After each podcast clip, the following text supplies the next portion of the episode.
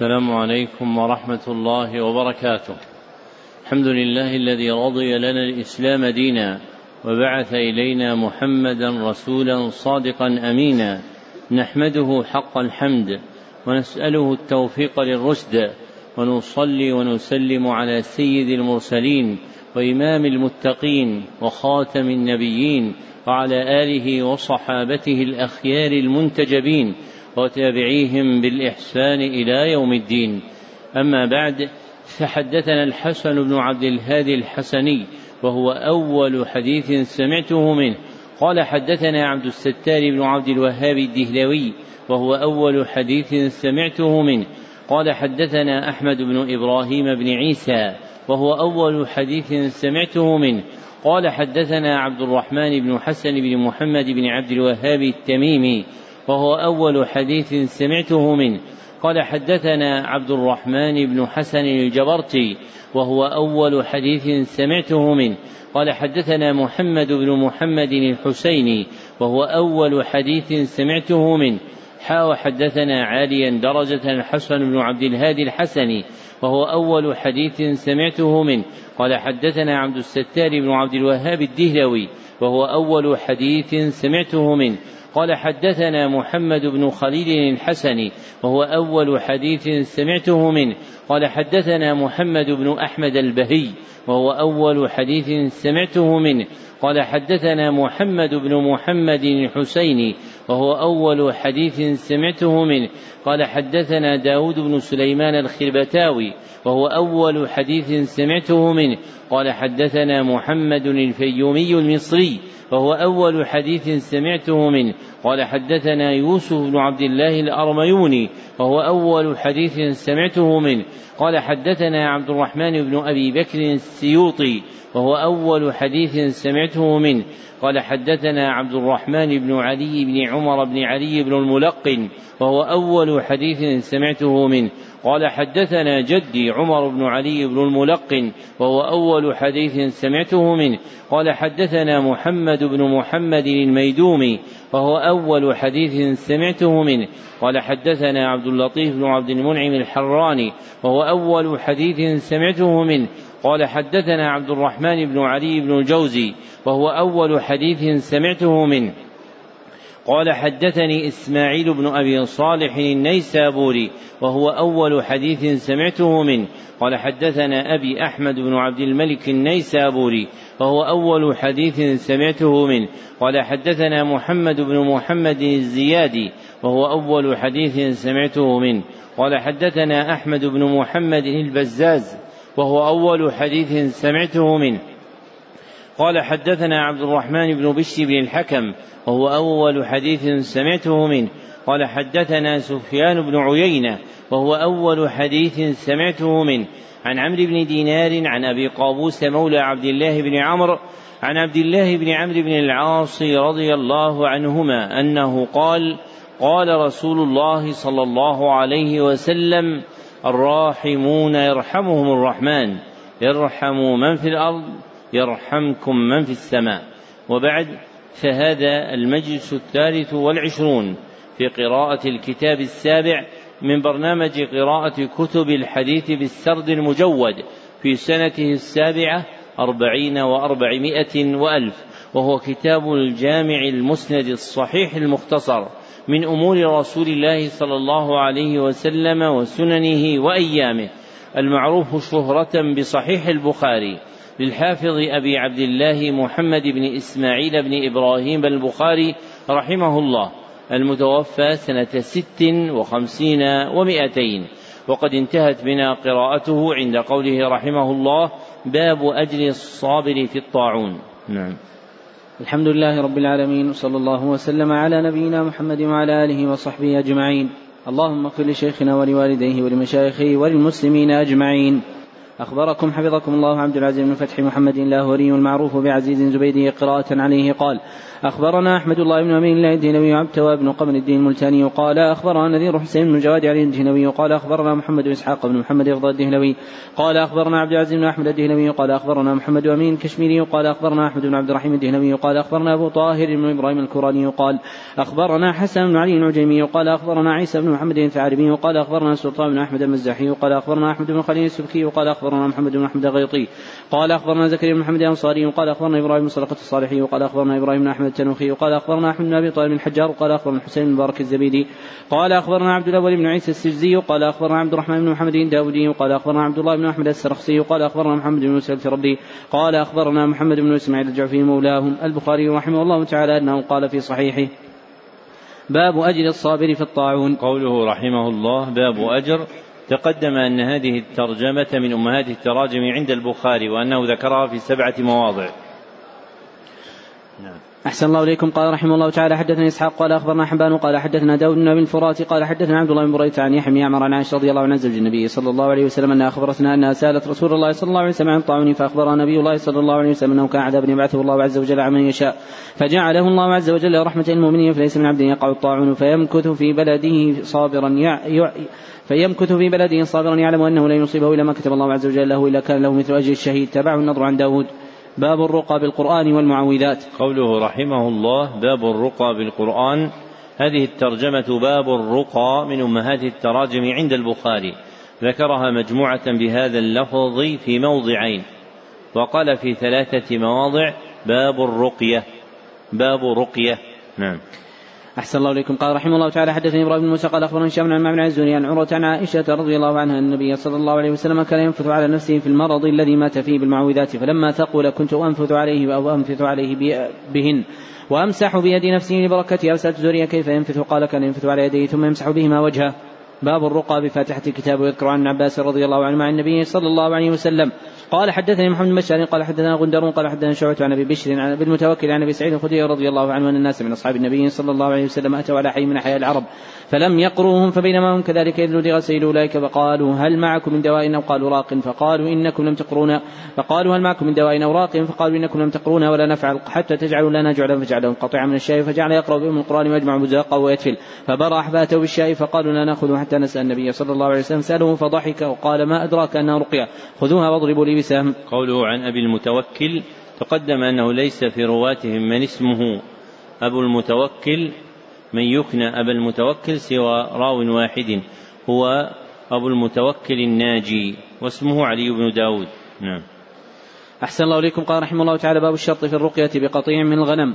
قال حدثني سيدان بن مضارب أبو محمد الباهني قال حدثنا أبو معشر البصري وهو صدوق يوسف بن يزيد البراء. قال حدثني عبيد الله بن الاخنس أبو مالك عن ابن أبي مليكة عن ابن عباس رضي الله عنه أن نفر من أصحاب النبي صلى الله عليه وسلم مروا ماء فيهم الذي غنم سليم فعرض لهم رجل من أهل الماء فقال هل فيكم من راق؟ إن في الماء رجل الذي غنم سليما. انطلق رجل منهم فقرأ فاتح الكتاب على شاء فبرأ فجاء بالشاء إلى أصحابه فكرهوا ذلك قالوا أخذت على كتاب الله وقالوا أخذت على كتاب الله أجرا حتى قريب المدينة. فقالوا يا رسول الله أخذ على كتاب الله أجرا؟ قال رسول الله صلى الله عليه وسلم إن حق ما أخذتم عليه أجرا كتاب الله.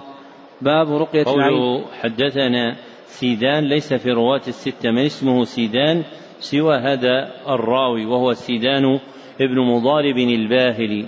نعم. أحسن الله إليكم. قال رحمه الله تعالى باب رقية العين. قال حدثنا محمد بن كثير قال أخبرنا سفيان قال حدثني مع بن خالد قال سمعت عبد الله بن شداد عن عائشة رضي الله عنها قالت أمرني رسول الله صلى الله عليه وسلم وقال أمر ان يسترقى من العين.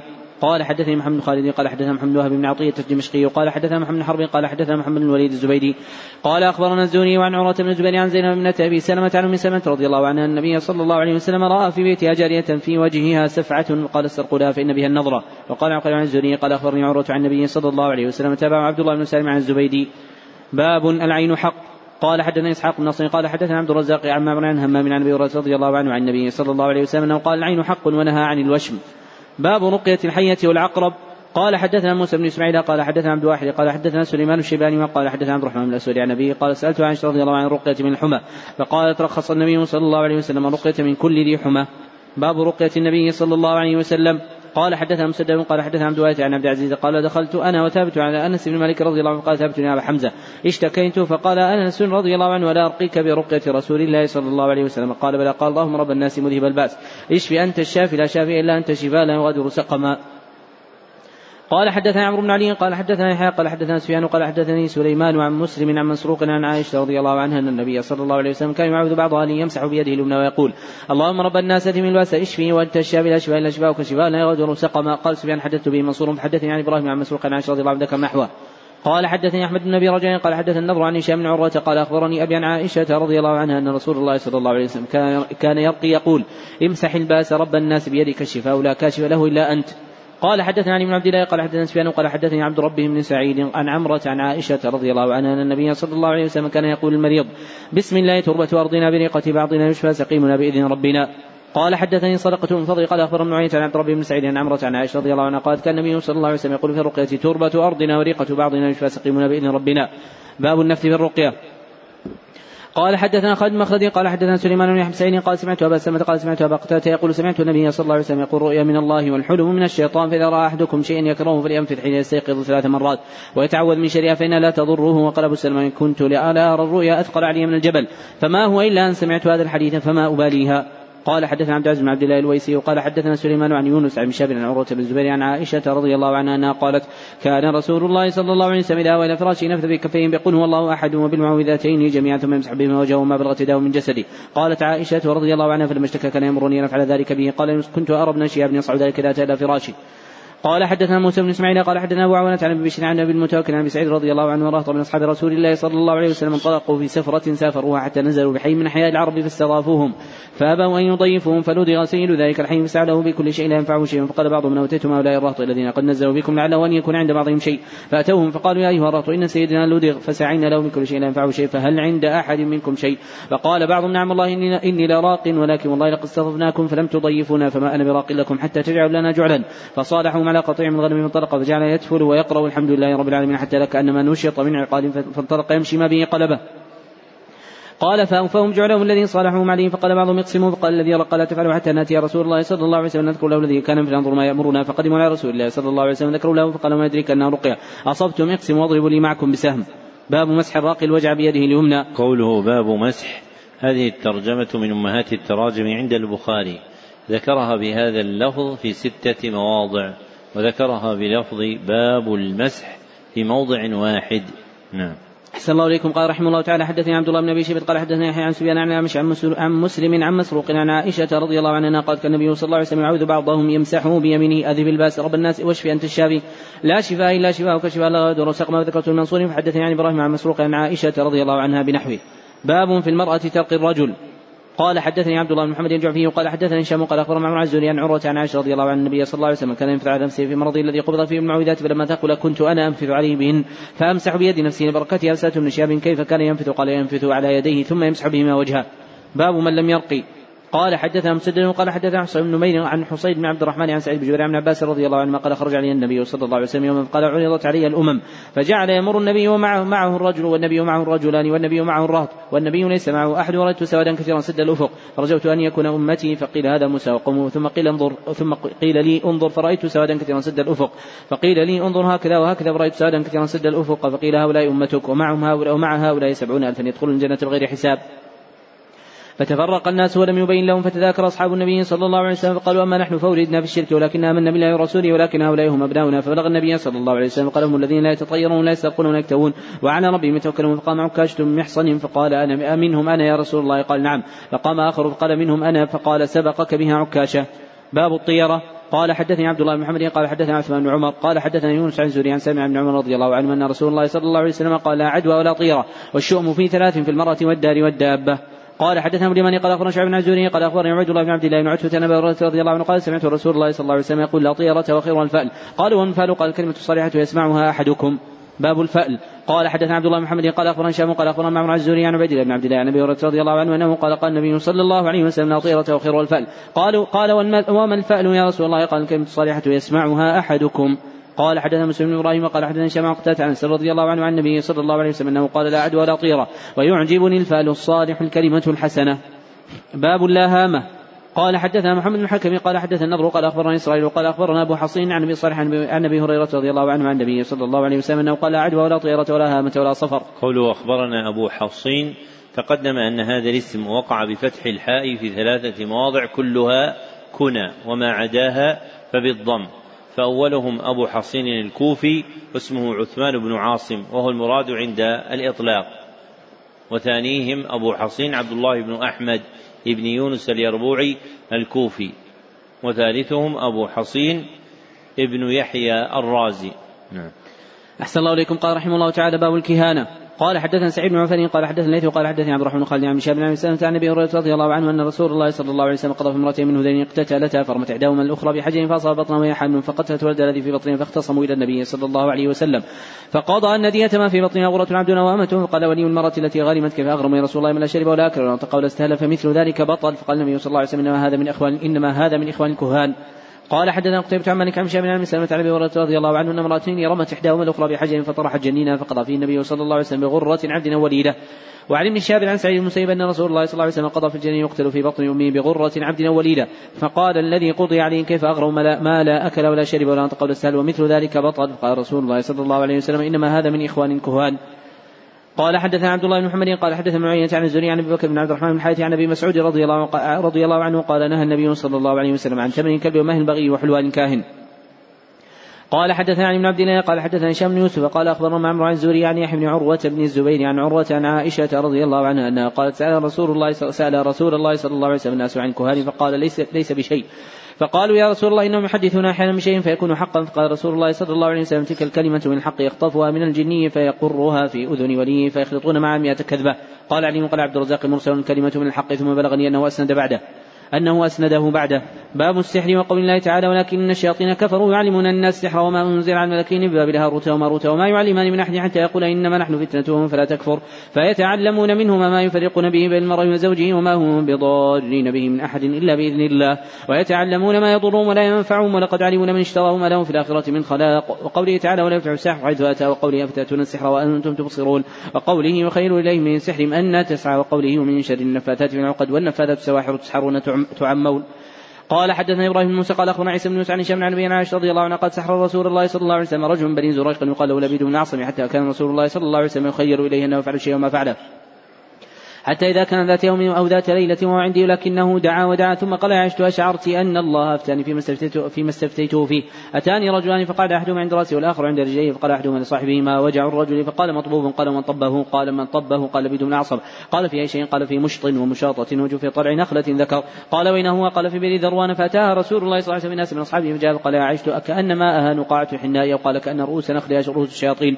قلت يا رسول الله أفلا أستخرجه؟ قال قد دعافاني الله عز وجل. فكرهت أن أثور على الناس فيه شرا فأمر بها فدفنت. تابعه أبو سلمة وأبو ضمة وابن أبي الزناد عن هشام. وقال ليث بن عيينة عن هشام في مشط ومشاقة. يقال مشاط ما يخرج من الشعر إذا مشط والمشاقة من مشاقة الكتان باب الشرك والسحر من الموبقات قال حدثني عبد العزيز بن عبد الله قال حدثني سليمان عن ثور بن زيد عن أبي الغيث عن أبي هريرة رضي الله عنه أن رسول الله صلى الله عليه وسلم قال اجتنبوا الموبقات الشرك بالله والسحر. قوله عن أبي الغيث تقدم أنه ليس في رواتهم من يكنى أبا الغيث سوى راو واحد. هو أبو الغيث سالم المدني مولى ابن مطيع. نعم. أحسن الله إليكم. قال رحمه الله تعالى باب هل يستخرج السحر؟ وقال قتادة قلت سعيد المسيب رجل به طب أو يؤخذ عن امرأته أي يحل عنه أو ينشر؟ قال بأس به إنما يريد به الإصلاح فما ينفع فلم ينهى عنه. قال حدثني عبد الله بن محمد قال سمعت ابن عيينة يقول أول من حدثنا به ابن جريج يقول حدثني آل عروة عن عروة فسألت هشام عنه فحدثنا عن أبيه عن عائشة رضي الله عنها قالت كان رسول الله صلى الله عليه وسلم سبحانه كان يرى أنه يأتي النساء ولا يأتيهن. قال سفيان وهذا أشد ما يكون من إذا كان كذا قال عائشة علمت أن الله قد أفتاني فيما, استفتيت فيما استفتيته فيه. أتاني رجلان فقال أحدهما عند رأسي والآخر عند رجليه. فقال الذي عند رأسي الآخر ما بال الرجل قال مطلوب قال من طبق قال بيده أعصم رجل من بني زرق. حليف اليهود كان منافقا. قال وفيما قال في مشطل ومشاقة. قال وإن قال في جوف طلعة ذكر. تحت رعوفة في تحت رعوفة في بئر ذروان قال فات النبي صلى الله عليه وسلم بيرة حتى استخرجه فقال هذه البير التي أريدها وكان ما نقعة حناء وكأن نخل رؤوس الشياطين. قال السخرية قالت فقلت أفلا أي, أي تنشرت؟ فقال أما والله قد شفاني أما والله قد شفاني وأكره أن أثير على أحد من الناس شرا. باب السحر. قال حدثنا عبيد بن إسماعيل قال حدثنا أبو سلمة عن شيخ عن عن عائشة رضي الله عنها قالت سحر رسول الله صلى الله عليه وسلم حتى إنه لا يخير إليه أنه يفعل شيئا ما فعله حتى إذا كان ذات يوم وعندي دعا الله عز وجل ودعاه ثم قال اشعبت يا عائشة أن الله عز وجل قد أفتاني فيما استفتيته فيه. قلت وما ذاك يا رسول الله؟ قال جاءني رجلان فجلس أحدهما عند رأسه والآخر عند رجليه ثم قال أحدهما لصاحبه ما وجع الرجل؟ قال مطبوب قال من طبعه قال بدون عاصم اليهودي من بني زريق قال في ماذا؟ قال في مشط ومشاط وجوف طلعة ذكر. قال فإنه وقال في بير ذي أروان قال فذهب النبي صلى الله عليه وسلم من أصحاب البير فنظر إليها وعليها نخل ثم رجع إلى عائشة رضي الله عنها فقال والله لكأن ما نقاع ماءها نقاعة حناء. ولكأن نخل رؤوس الشياطين قلت يا رسول الله أفأخرجته قال لا أما أنا فقد عافاني الله عز وجل وشفاني وخشيت أن أثور على الناس منه شرا وأمر بها فدفنت. باب من البيان. ترجم المصنف رحمه الله هنا بقوله باب السحر وترجم قبل ترجمة بقوله أيضا باب السحر. فهذا من مكررات التراجم. والفرق بينهما أن ال في الترجمة الأولى عامة فالمراد به السحر كله. وأما في الترجمة الثانية فأل عهدية يراد بها شيئا يراد بها شيء خاص وهو ما عرض للنبي صلى الله عليه وسلم في القصة المعروفة التي أسندها المصنف. نعم. أحسن الله إليكم. قال رحمه الله تعالى باب من البيان سحرا قال حدثنا عبد الله بن يوسف وقال أخبر مالك عن زيد بن عبد الله بن عمر رضي الله عنه أنه قدم رجلا من المشرق فخطب فعجب الناس ببيانهما فقال رسول الله صلى الله عليه وسلم إن من البيان لسحرا وقال إن بعض البيان لسحر باب الدواء بالعجوة للسحر. قال حدثنا علي قال حدثنا علي قال حدثنا مروان قال أخبرنا هاشم قال أخبرنا عمرو بن سعد عن النبي رضي الله عنه قال قال النبي صلى الله عليه وسلم من اصطبح كل يوم من تمرات عجوة لم يضره سم ولا سحر ذلك اليوم إلى الليل. وقال غيره سبع تمرات. قال حدثني إسحاق بن منصور قال أخبرنا أبو سامة قال حدثنا هاشم بن هاشم قال سمعت عمرو بن سعد قال سمعت سعد رضي الله عنه يقول سمعت رسول الله صلى الله عليه وسلم يقول من صبح سبع تمرات عجوة لم يضره ذلك اليوم سم ولا سحر. باب لا هامه قال حدثني عبد الله محمد قال حدثني هشام بن يوسف قال أخبرنا عمرو عن الزهري عن أبي سلمه عن أبي هريرة رضي الله عنه قال قال النبي صلى الله عليه وسلم لا عدوى ولا صبر ولا هامه فقال اعرابي يا رسول الله ما بال الإبل تكون في رمل كانها ظباء فيخالط البعير الأجرب. فيجربها فيجربها. فقال رسول الله صلى الله عليه وسلم فمن عد الأول. وعن أبي سلمه أنه سمع أبا هريرة رضي الله عنه بعد يقول قال النبي صلى الله عليه وسلم لا يريدن ممرض على مصح وأنكر أبو هريرة رضي الله عنه الحديث الأول. قلنا لم تحدث أنه لا عدوى فرطن بالحبشية. قال أبو سلمه فما رأيت نسي حديثا غيره. باب لا عدوى. قال حدثنا سعيد بن عفان قال حدثني ابن وهب عن يونس بن شهاب قال أخبرني سلم بن عبد الله وحمزة عن عبد الله بن عمر رضي الله عنهما قال قال رسول الله صلى الله عليه وسلم العدو طيرة إنما الشوم في ثلاث في الفرس والمراه والدار. قال حدثنا ابن اليمني قال أخبرنا شعب بن الزهري قال حدثني أبو سلمة بن عبد الرحمن ابا هريرة رضي الله عنه قال إن رسول الله صلى الله عليه وسلم قال عدوى قال أبو سلمة بن عبد الرحمن سمعت أبا هريرة رضي الله عنه عن النبي صلى الله عليه وسلم قال تريد الممرض على المصح؟ لا تورد الممرض على المصح. وعن الزهري قال أخبرني سليمان بن أبي سليمان الدؤلي وان أبا هريرة رضي الله عنه قال إن رسول الله صلى الله عليه وسلم قال عدوى فقام عربي فقال رايت الإبل تكون في الرمال أمثال الظباء فياتيه البعير والأجرب. فتجرب فقال النبي صلى الله عليه وسلم فمن عد الأول. قال حدثني محمد بشار قال حدثنا جعفر قال حدثنا شعبة قال سمعت قتادة عن أنس بن مالك رضي الله عنه عن النبي صلى الله عليه وسلم أنه قال عد ولا طيرة ويعجبني الفأل. قالوا ومن الفأل؟ قال كلمة طيبة. باب ما يذكر في سم النبي صلى الله عليه وسلم رواه عروة عن عائشة رضي الله عنها عن النبي صلى الله عليه وسلم. قوله باب ما يذكر تقدم أن هذه الترجمة من أمهات التراجم عند البخاري وأنه ذكرها بهذا اللفظ في أربعة عشر موضعا وذكرها بلفظ باب ما ذكر في سبعة مواضع وذكرها بلفظ باب ذكر في ثلاثين موضعا. نعم. أحسن الله إليكم. قال حدثنا قتيبة قال حدثنا عن سعيد بن أبي سعيد عن أبي رضي الله عنه أنه قال لما فتحت خيبر أهديت لرسول الله صلى الله عليه وسلم شاة فيها سم. فقال رسول الله صلى الله عليه وسلم اجمعوا لمن كان هنا من اليهود فجمع له. فجمعوا له فقال لهم رسول الله صلى الله عليه وسلم إني سألكم عن شيء فلنتم صادقي عنه. فقالوا نعم يا أبا القاسم. قال لهم رسول الله صلى الله عليه وسلم من أبوكم؟ قالوا أبونا فلان.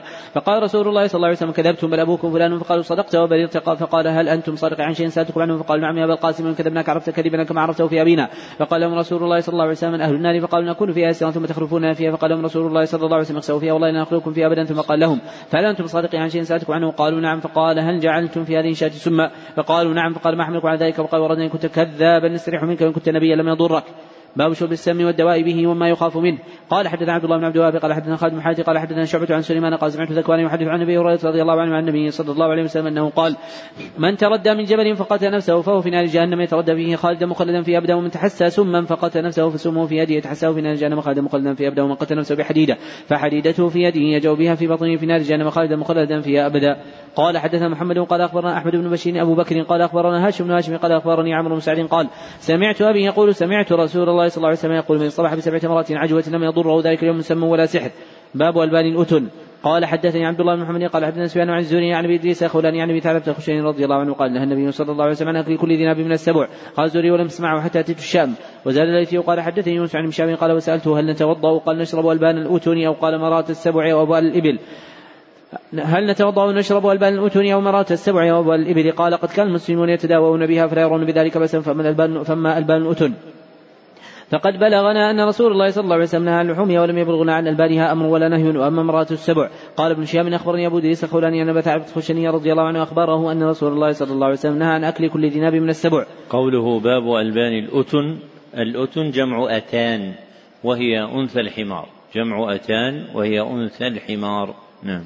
أحسن الله إليكم. قال رحمه الله تعالى باب إذا وقع الذباب في الإناء. قال حدثنا قتيبة قال حدثنا إسماعيل بن جعفر عن عتبة بن مسلم مولى بني تيم عن عبيد بن حنين مولى بني زريق عن أبي هريرة رضي الله عنه أن رسول الله صلى الله عليه وسلم قال إذا وقع ذباب في إناء أحدكم فليغمسه كله ثم ليطرحه فإن في أحد جناحه شفاء وفي الآخر داء بسم الله الرحمن الرحيم كتاب اللباس. باب قول الله تعالى قل من حرم زينة الله التي أخرج عباده وقال النبي صلى الله عليه وسلم كلوا واشربوا والبسوا وتصدقوا في غير إسراف ولا مخيلة. وقال ابن عباس رضي الله عنهما كل ما شئت والبس ما شئت ما أخطأتك اثنتان سرف أو مخيلة. قوله باب قول الله تعالى تقدم أن هذه الترجمة من أمهات التراجم عند البخاري وأنه ذكرها بهذا اللفظ في مئة وأربعة وأربعين موضعا. نعم. أحسن الله إليكم. قال حدثنا سمعنا قال حدثنا مالك عن النافع عبد الله بن دينار وزيد بن أسماء يخبرون عن ابن عمر رضي الله عنه أن رسول الله صلى الله عليه وسلم قال لا ينظر الله عز وجل إلى من جرى ثوبه خيلاء باب من جرى إزاره من غير خيلاء قال حدثنا أحمد بن يونس قال حدثنا زهير قال حدثنا موسى بن عقبة عن سالم عبد الله عن أبي رضي الله عنه ان النبي صلى الله عليه وسلم قال من جرى ثوبه خيلاء لم يمضي الله عز وجل إليه يوم القيامة. قال أبو بكر يا رسول الله إن أحد شقي إزاري يسترقق إلا أن اتعاهد ذلك منه. فقال النبي صلى الله عليه وسلم لست يصنعه خيلاء قال حدثني محمد وقال أخبرنا عبد الله عن عن الحسن عن أبي بكر رضي الله عنه قال خسفت الشمس ونحن عند النبي صلى الله عليه وسلم قال من جوه ثوبه مستعجلا حتى أتى المسجد وثاب الناس وثاب الناس وصلى ركعتين فجلي عنها. ثم أقبل علينا قال إن الشمس والقمر ايتان من آيات الله فإذا رأيتم منها شيئا فصلوا وادعوا الله عز وجل حتى يكشفها. باب التشمير في الثياب.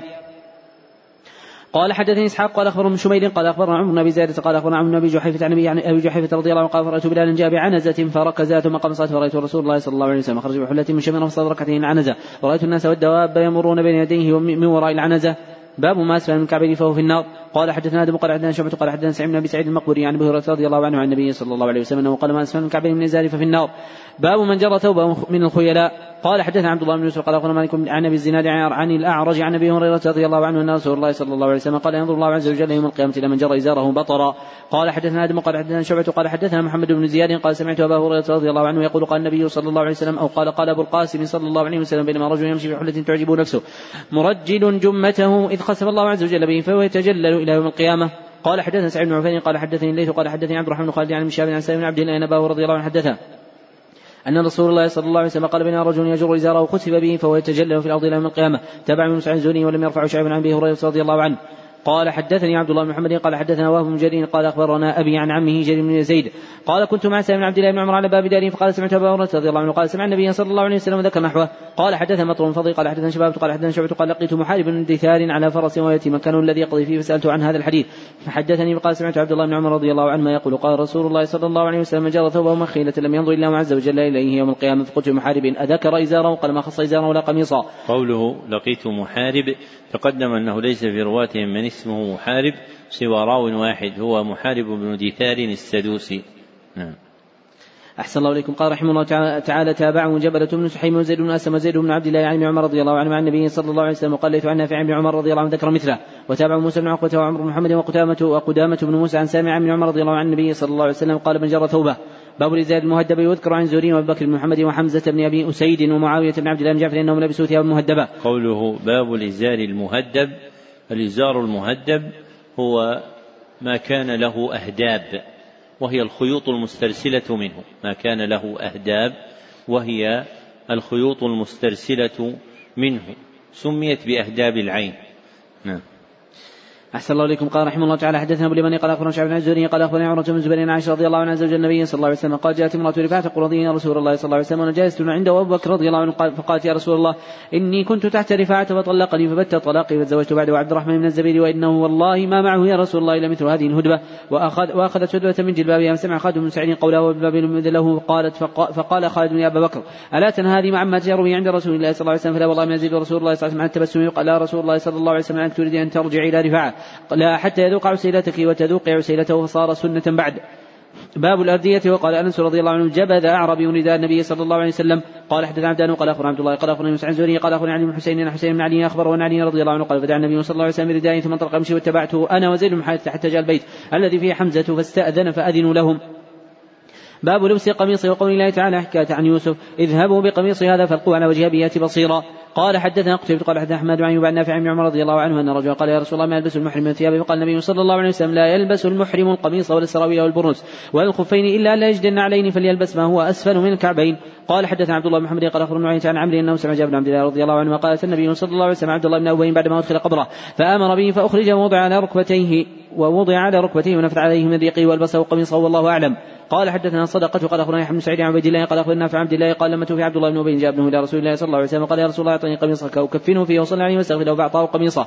وقال إذا فرغت فاذنا فلما فرغ آذنه فجعل يصلي عليه فجلبه عمر. فقال ليس قد نهاك الله عز وجل صلى على المنافقين فقال استغفر لهم استغفر لهم تستغفر لهم سبعين مرة فليغفر الله لهم فنزلت ولا تصلي على منهم مات ابدا فترك الصلاة عليهم.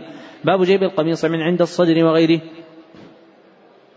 باب جيب القميص من عند الصدر وغيره. قال حدثنا عبد الله بن محمد قال حدثنا أبو عبد قال حدثنا إبراهيم نافع عن الحسن عن طاووس عن أبي هريرة رضي الله عنه قال ضرب رسول الله صلى الله عليه وسلم مثل البخيل والمتصدق كمثل رجلين عليهما جبتان من حديد. قد اضطرت أيديهما إلى ثديهما وترقيهما وجعل المتصدق كلما تصدق بصدقة بسطت عنه حتى تغشى انامله وتعفو اثره وجعل البخيل كلما هم بصدقة. قال اصلته وأخذت كل حلقة من مكانها. قال أبو هريرة رضي الله عنه فأنا رأيت رسول الله صلى الله عليه وسلم يقول بإصبعه هكذا في جيبه فلو رأيته يوسعها ولا تتوسع.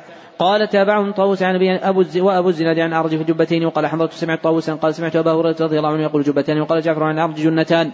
قوله ف... رحمه الله باب جيب القميص من عند الصدر وغيره أي فتح القميص من هذه الجهة. فالجيب هو فتح القميص. نعم. أحسن الله إليكم. قال رحمه الله تعالى باب من لبس جبة ضيقة الكمين في السفر. قال حدثنا قيس بن حفص قال حدثنا عبد الواحد قال حدثنا عمش قال حدثني ابو الضحى قال حدثني مسروق قال حدثني مغيرة بن شعبة رضي الله عنه قال انطلق النبي صلى الله عليه وسلم حجه ثم أقبل فتلقيته بماء فتوضا وعليه جبة شأمية فمضمض واستنشق وغسل وجهه فذهب يخرج يديه من كميه فكان ضيقين فأخرج يديه من تحت الجبة فغسلهما ومسح براسه وعلى خفيه. قوله حدثني أبو الضحى تقدم أن هذه الكنية عندهم لراو واحد يذكر بها واسمه مسلم بن صبيح الكوفي. نعم. أحسن الله إليكم. قال رحمه الله تعالى باب جبة الصوف في الغزو. قال حدثنا ابن عمي قال حدثنا زكريا وعن عامر عن عروة بن غيرة عن النبي رضي الله عنه قال كنت مع النبي صلى الله عليه وسلم ذات ليلة من سفر فقال أمعك ما فقلت نعم؟ فنزع عن راحلته فمشى حتى ورعني في سواد الليل ثم جاء فرغت عليه نداوة فغسل وجهه ويديه وعليه جبة من صوف لم يخرج ذراعيه منها حتى أخرجه من أسفل الجبة. فغسل ذراعيه ثم مسح براسه ثم هويت لأنزع خفيه فقال دعهما فإني اتخذتهما طائرتين ومسح عليهما باب القباء وفروج حدين والقباء ويقال هو الذي له شق من خلفه. قوله باب القباء القباء نوع من ثياب الفرس. وفروج الحرير هو القباء لكن إذا شق من خلفه. نعم. أحسن الله إليكم. قال حدثنا قتيبة بن سعيد قال حدثنا فهو قباء مخصوص. فهو قباء مخصوص يعني نوع خاص منه. نعم. أحسن الله إليكم. قال رحمه الله تعالى حدثنا قتيبة بن سعيد قال حدثنا ليث عن ابن أبي مليكة عن مسور بن مخرمة رضي الله عنه قال قسم رسول الله صلى الله عليه وسلم أقبية ولم يعطي مخرمة شيئا فقال مخرمة. يا بني انطلق بنا إلى رسول الله صلى الله عليه وسلم. انطلقت معه فقال ادخل فادعوا لي. قال فدعوته له فخرج إليه وعلي قباء منها فقال أخبأتها ذلك قال فنظر إليه فقال رضي مخرمة. قال حدثنا قتيبة بن سعيد قال حدثنا عن زيد بن أبي حبيب عن الخير عن عقبة بن عامر رضي الله عنه أنه قال أودي رسول الله صلى الله عليه وسلم فروج حريم فلبسه ثم صلى فيه ثم انصرف نزع ونزع عن شريك كالكاريره ثم قال ينبغي هذا المتقين تبع عبد الله بن مسعود الليث. وقال غيره فروج حرير. قوله عن أبي الخير تقدم أن هذه الكنية عندهم لراو واحد هو مرثد بن عبد الله اليزني أبو الخير المصري. نعم. أحسن الله إليكم. قال رحمه الله تعالى باب البرانس. قال وقال لي مسدد وحدثنا معتمر قال سمعت أبي قال رأيت على أنس رضي الله عنه برنسا أصفر من خز. قال حدثنا إسماعيل وقال حدثنا مالك عن نافع عن عبد الله بن عمر رضي الله عنه أن رجلا قال يا رسول الله ما يلبس المحرم من الثياب قال رسول الله صلى الله عليه وسلم لا تلبسوا القمص ولا العمائم ولا السراويلات والبرانس ولا الخفاف الا أحد لا يجد نعلين فليلبس خفين فليلبس خفين وليقطعوا ما أسفل من الكعبين ولا تلبسوا من ثياب شيئا مسه زعفران ولا الورس. قوله باب البرانس البرانس جمع برنس وهو ثوب يتصل فيه غطاء الراس بالبدن. وهو ثوب يتصل فيه غطاء الراس بالبدن. نعم. أحسن الله إليكم. قال رحمه الله تعالى باب السراويل. قال حدثنا ابن عيمين قال حدثنا سفيان عن عن جابر بن زيد عن عباس رضي الله عنه عن النبي صلى الله عليه وسلم قال من لم يجد إزارا فليلبس سراويل ومن لم يجد عليه فليلبس خفين. قال حدثنا موسى بن إسماعيل قال حدثنا جرير عن نافع عبد الله رضي الله عنه قال قام رجل فقال يا رسول الله ما تأمرنا أن نلبس إذا احرمنا قال تلبسوا القميص والسراويل والعمام والبرانس والخفاف الا يكون رجل ليس له نعلان فليلبس خفين أسفل من كعبين ولا تلبسوا شيء من الثياب مسه زعفران ولا ورس. باب العمائم. قال حدثنا عن عبد الله قال حدثنا سفيان قال سمعت الزنية قال أخبرني سالم عن النبي رضي الله عنه عن النبي صلى الله عليه وسلم قال لبس المحرم القميص والعمامة ولا السراويل والبرنس ولا ثوبا مسه زعفران ولا ورس ولا الخفين إلا لمن يجد النعلين. إلا لمن لم يجد النعلين فإن لم يجدهما فليقطعهما أسفل من الكعبين. قوله باب السراويل. السراويل جمع إيش؟ ليست جمعا ولكن السراويل اسم لما لبس على أسفل البدن مفصلا. اسم لما لبس على أسفل البدن مفصلا. يعني تدخل فيه الرجلين والساقين. ما الفرق بينه وبين البنطال ها؟ هو هو. هو هو. السراويل هو الاسم العربي وهذه أسماء حادثة. والمقصود من ذكر هذه الإنباهة أن من الناس من لا يعي الأسماء التي علقت بها الحقائق الشرعية. فيظن أن ما يحدث من الأسماء الجديدة مفارق لتلك الأسماء والسراويل مما أمر به. وروي عند أحمد بسند جيد قوله صلى الله عليه وسلم تسرولوا. وذلك لما فيه من زيادة الستر. فكل ما كان لباسا لأسفل البدن مفصلا عن الرجلين فإنه يسمى سراويل سواء سماه, سماه الناس بنطالا أو جنزا أو غيره. فالأصل أنه سروال ولا يمنع منه إلا ما فارق الأحكام الشرعية كأن يكون من حرير أو أن يكون ضيقا أو أن يكون محجما العورة أو أن يكون مظهرا من العورة ما يجب ستره. نعم ستره. نعم. أحسن الله إليكم. قال رحمه الله تعالى باب التقنع. وقال ابن عباس رضي الله عنه أخرج النبي صلى الله عليه وسلم عليه عصابة دسماء. وقال أنس رضي الله عنه عصب النبي صلى الله عليه وسلم على رأسه حاشية برد. قوله باب التقنع. التقنع هو جعل شيء على الوجه. التقنع هو جعل شيء على الوجه من العمامة أو من غيرها. نعم. أحسن الله إليكم. قال رحمه الله تعالى حدثنا إبراهيم بن موسى قال أخبرنا هشام عن عن عن عروة عن عائشة رضي الله عنها قد هاجر إلى الحبشة هاجر إلى الحبشة من المسلمين وتجهد قالت هاجر إلى الحبشه من المسلمين وجهز أبو بكر مهاجرا فقال النبي صلى الله عليه وسلم على رسلك فإني أرجو أن يؤذنني فقال أبو بكر رضي الله عنه ترجوه بأبي أنت؟ قال نعم. فحبس أبو بكر رضي الله عنه نفسه عن النبي صلى الله عليه وسلم صحبته وعلى راحلتين كانت عنده ورقه السمر أربعة أشهر. قال عروة قالت عائشة رضي الله عنها نحن يوما جلوس في بيتنا في نحن الظهيره فقال قائل لأبي بكر هذا رسول الله صلى الله عليه وسلم مقبل متقنعا من ساعة لم يكن ياتينا فيها؟ قال أبو بكر رضي الله عنه فدا له بأبي وأمي والله إن جاء به هذه الساعة في هذه الساعة إلا لأمر. والله إن جاء به في هذه الساعة إلا لأمر فجاء النبي صلى الله عليه وسلم سالنا فأذن له فدخل فقال حين دخل أبي بكر أخرج من عندك؟ قال انما هم أهلك بأبي أنت يا رسول الله. قال فإني قد أذن لي في الخروج. قال فالصحبة بأبي أنت يا رسول الله. قال نعم قال فخذ بأبي أنت يا رسول الله إحدى راحلتي هاتين قال النبي صلى الله عليه وسلم بالثمن. قال فجهزناهما أحد الجهاز أحد الجهاز وضعنا لهما سفرة بجراب فقطعت أسماء بنت أبي بكر قطعة, قطعة من نطاقها فأوكت به الجراب.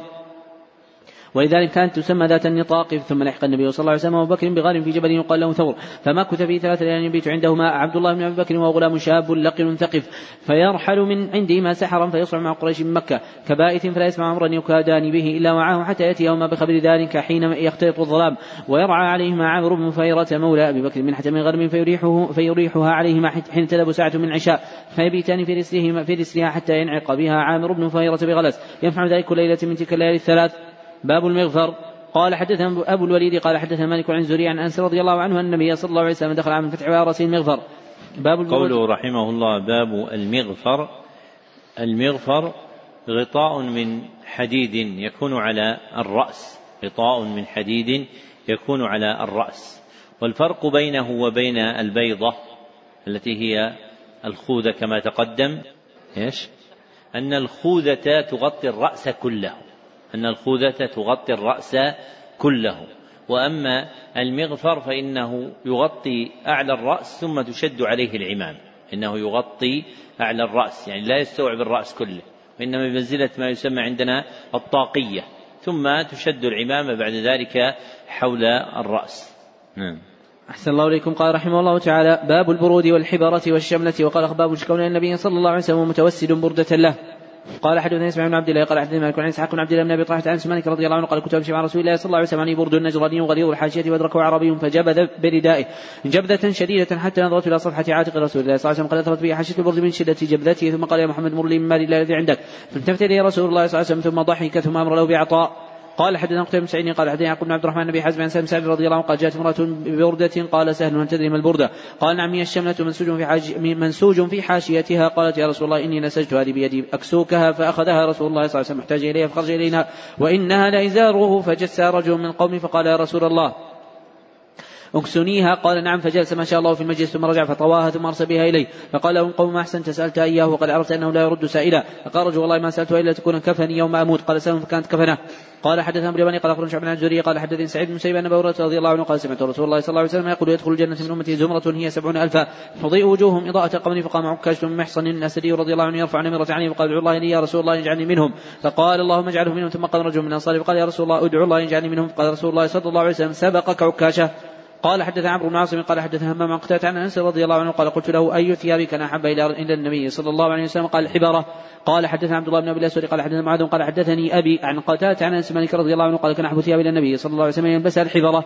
قال حدثنا اليماني قال أخبرنا شعبان عن قال اخبرني أبو سلمة بن عبد الرحمن بن عوف ان عائشة رضي الله عنها زوج النبي صلى الله عليه وسلم أخبرته أن رسول الله صلى الله عليه وسلم حين توفي سجي برد حبره باب الأكسية والخمائص. قال حدثني يحيى بن قال حدثني ليث عن قال عن شامي قال أخبرني عبد الله بن عبد الله بن عتبة أن عائشة رضي الله عنها عبد الله بن عباس رضي الله عنه قال لما نزل برسول الله صلى الله عليه وسلم طفق يطرح خمس له على وجهه. فإذا اغتم كشف عن وجهه فقال وكذلك لعنه الله على اليهود والنصارى اتخذوا قبرا بها المساجد يحذر ما صنعوا.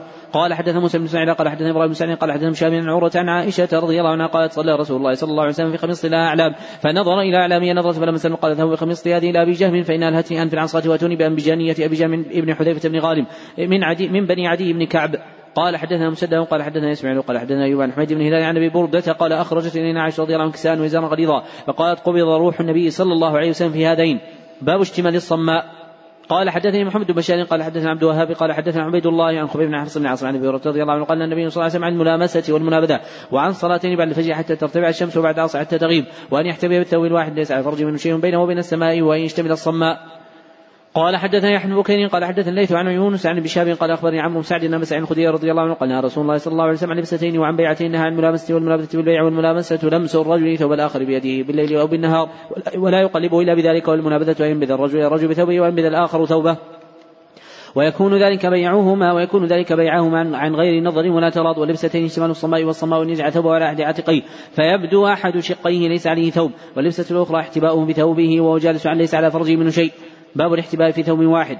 قال حدثني إسماعيل قال حدثني مالك عن بالزناد عن اعرج عن أبي هريرة رضي الله عنه قال نهى رسول الله صلى الله عليه وسلم لمستين يحتبي الرجل في الثوب الواحد. ليس على فرجه منه شيء يشتمل بالثوب الواحد ليس على أحد شقيه وعن الملامسه والمنابذه قال حدثني محمد قال اخبر مخلد قال أخبرني مخلد قال أخبرهم جريج قال أخبرني مشاب عن عبد الله بن عبد الله عن أبي سعيد الخدري رضي الله عنه النبي صلى الله عليه وسلم عن شمال الصماء ويحتبي الرجل في ثوب واحد ليس على فرجه منه شيء. باب الخميصة السوداء. قال حدثنا أبو نعيم قال حدثنا إسحاق بن سعيد عن أبي سعيد بن فلان هو عمرو بن سعيد بن العاص عن امه خالد بنت خالد عن امه خالد بنت خالد قالت اوتي أوتي النبي صلى الله عليه وسلم بثياب فيها خميصه سوداء صغيرة.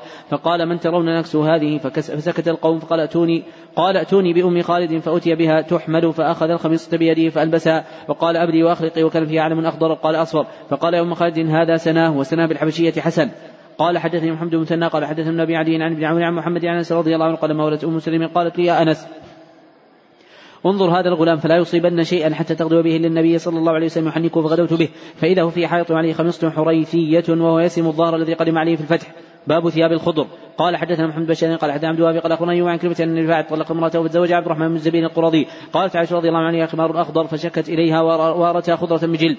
وأردتها خضرة بجلدها فلما جاء رسول الله صلى الله عليه وسلم والنساء ينصر بعضهن بعضا قالت عائشة رضي الله عنها رأيت مثل ما يلقى المؤمنات لجلدها أشد خضرة من ثوبها. قال وسمع أنها قد أتت رسول الله صلى الله عليه وسلم جاء ومعه ومعه ابنان له من غيرها. قالت والله ما لي إليه من ذنب إلا أنه ما معه ليس بأغنى عني من هذه وأخذت هدبة من ثوبها فقال كذبت والله يا رسول الله إني لأنفض نفض الأديم ولكنها ناشز تريد رفاعة. فقال رسول الله صلى الله عليه وسلم كان ذلك لم تحل له أو قال لم تصلح له حتى يذوق من عسيلتك. قال وأبصر مع ابنين. من قال بنوك هؤلاء؟ قال نعم. قال هذا أن تزعمين ما تزعمين فوالله لهم أشبه به من الغراب بالغراب.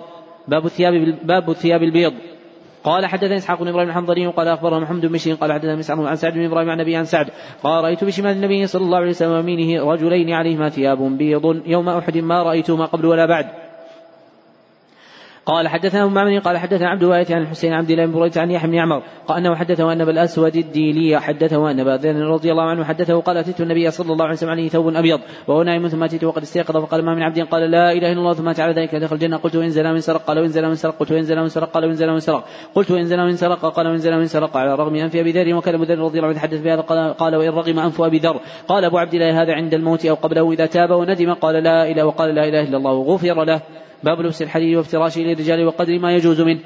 قال حدثنا آدم قال حدثنا شعبة قال حدثنا قتادة قال سمعت أبا عثمان النادي قال أتانا كتاب عمر رضي الله عنه نحن مع عتبة بن فرقد باذربيجان أن رسول الله صلى الله عليه وسلم نهى عن الحديد إلا هكذا وشرب إصبعين اللتين تليان الإبهام. قال فيما علمنا أنه يعني الإعلام قال حدثنا أحمد بن يونس قال حدثنا زهير قال حدثنا عاصم قال عن أبي عثمان قال كتب إلينا عمر رضي الله عنه نحن بأذربيجان أن النبي صلى الله عليه وسلم نهى عن لبس الحديد هكذا. وصف لنا النبي صلى الله عليه وسلم وصف لنا النبي صلى الله عليه وسلم وصف لنا النبي صلى الله عليه وسلم إصبعين. ورفع زهير الوسطى والسبابة قال حدثنا مسدد قال حدثنا يحيى عن تيميه عن أبي عثمان قال كنا مع عتبة فكتب لي عمر رضي الله عنه النبي صلى الله عليه وسلم قال يلبس الحديث في الدنيا إلا لم إلا لم يلبس في الآخرة منه. قال حدثنا حسن بن عمر قال حدثنا معتمر قال حدثنا أبي قال حدثنا أبو عثمان وشرب عثمان باصبعه مسبحته الوسطى. قال حدثنا سليمان بن حرب قال حدثنا شعبة عن حكم عن النبي ليلى قال كان حذيفة رضي الله عنه بالمدائن. فاستسقى فاتاه دهقان بماء في إناء من فضة فرماه به. وقال إني لم أرمه الا إني لم أرمه إلا أني نهيته فلم ينتهي. فقال رسول الله صلى الله عليه وسلم الذهب والفضة والحديد والدباج هي لهم في الدنيا ولكم في الآخرة.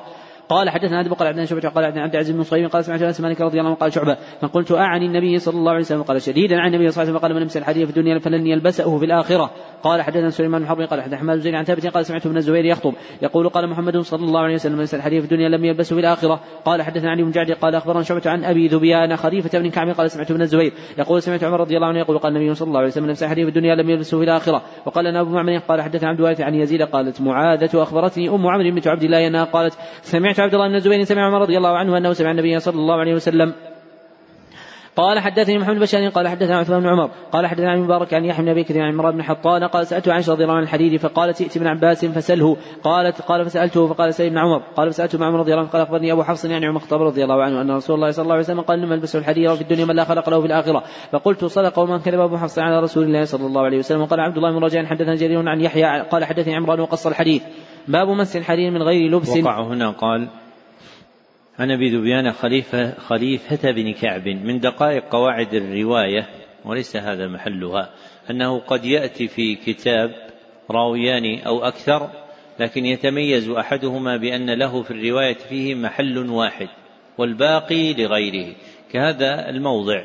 فخليفة بن كعب لم يقع له رواية في البخاري إلا في هذا الموضع. وأما الذي تقدم معنا كثيرا فهو خليفة بن خياط. فهو خليفة بن خياط. ومثله أيضا عند البخاري عطاء بن أبي رباح وعطاء الخرساني فعطاء بن أبي رباح حديثه كثير.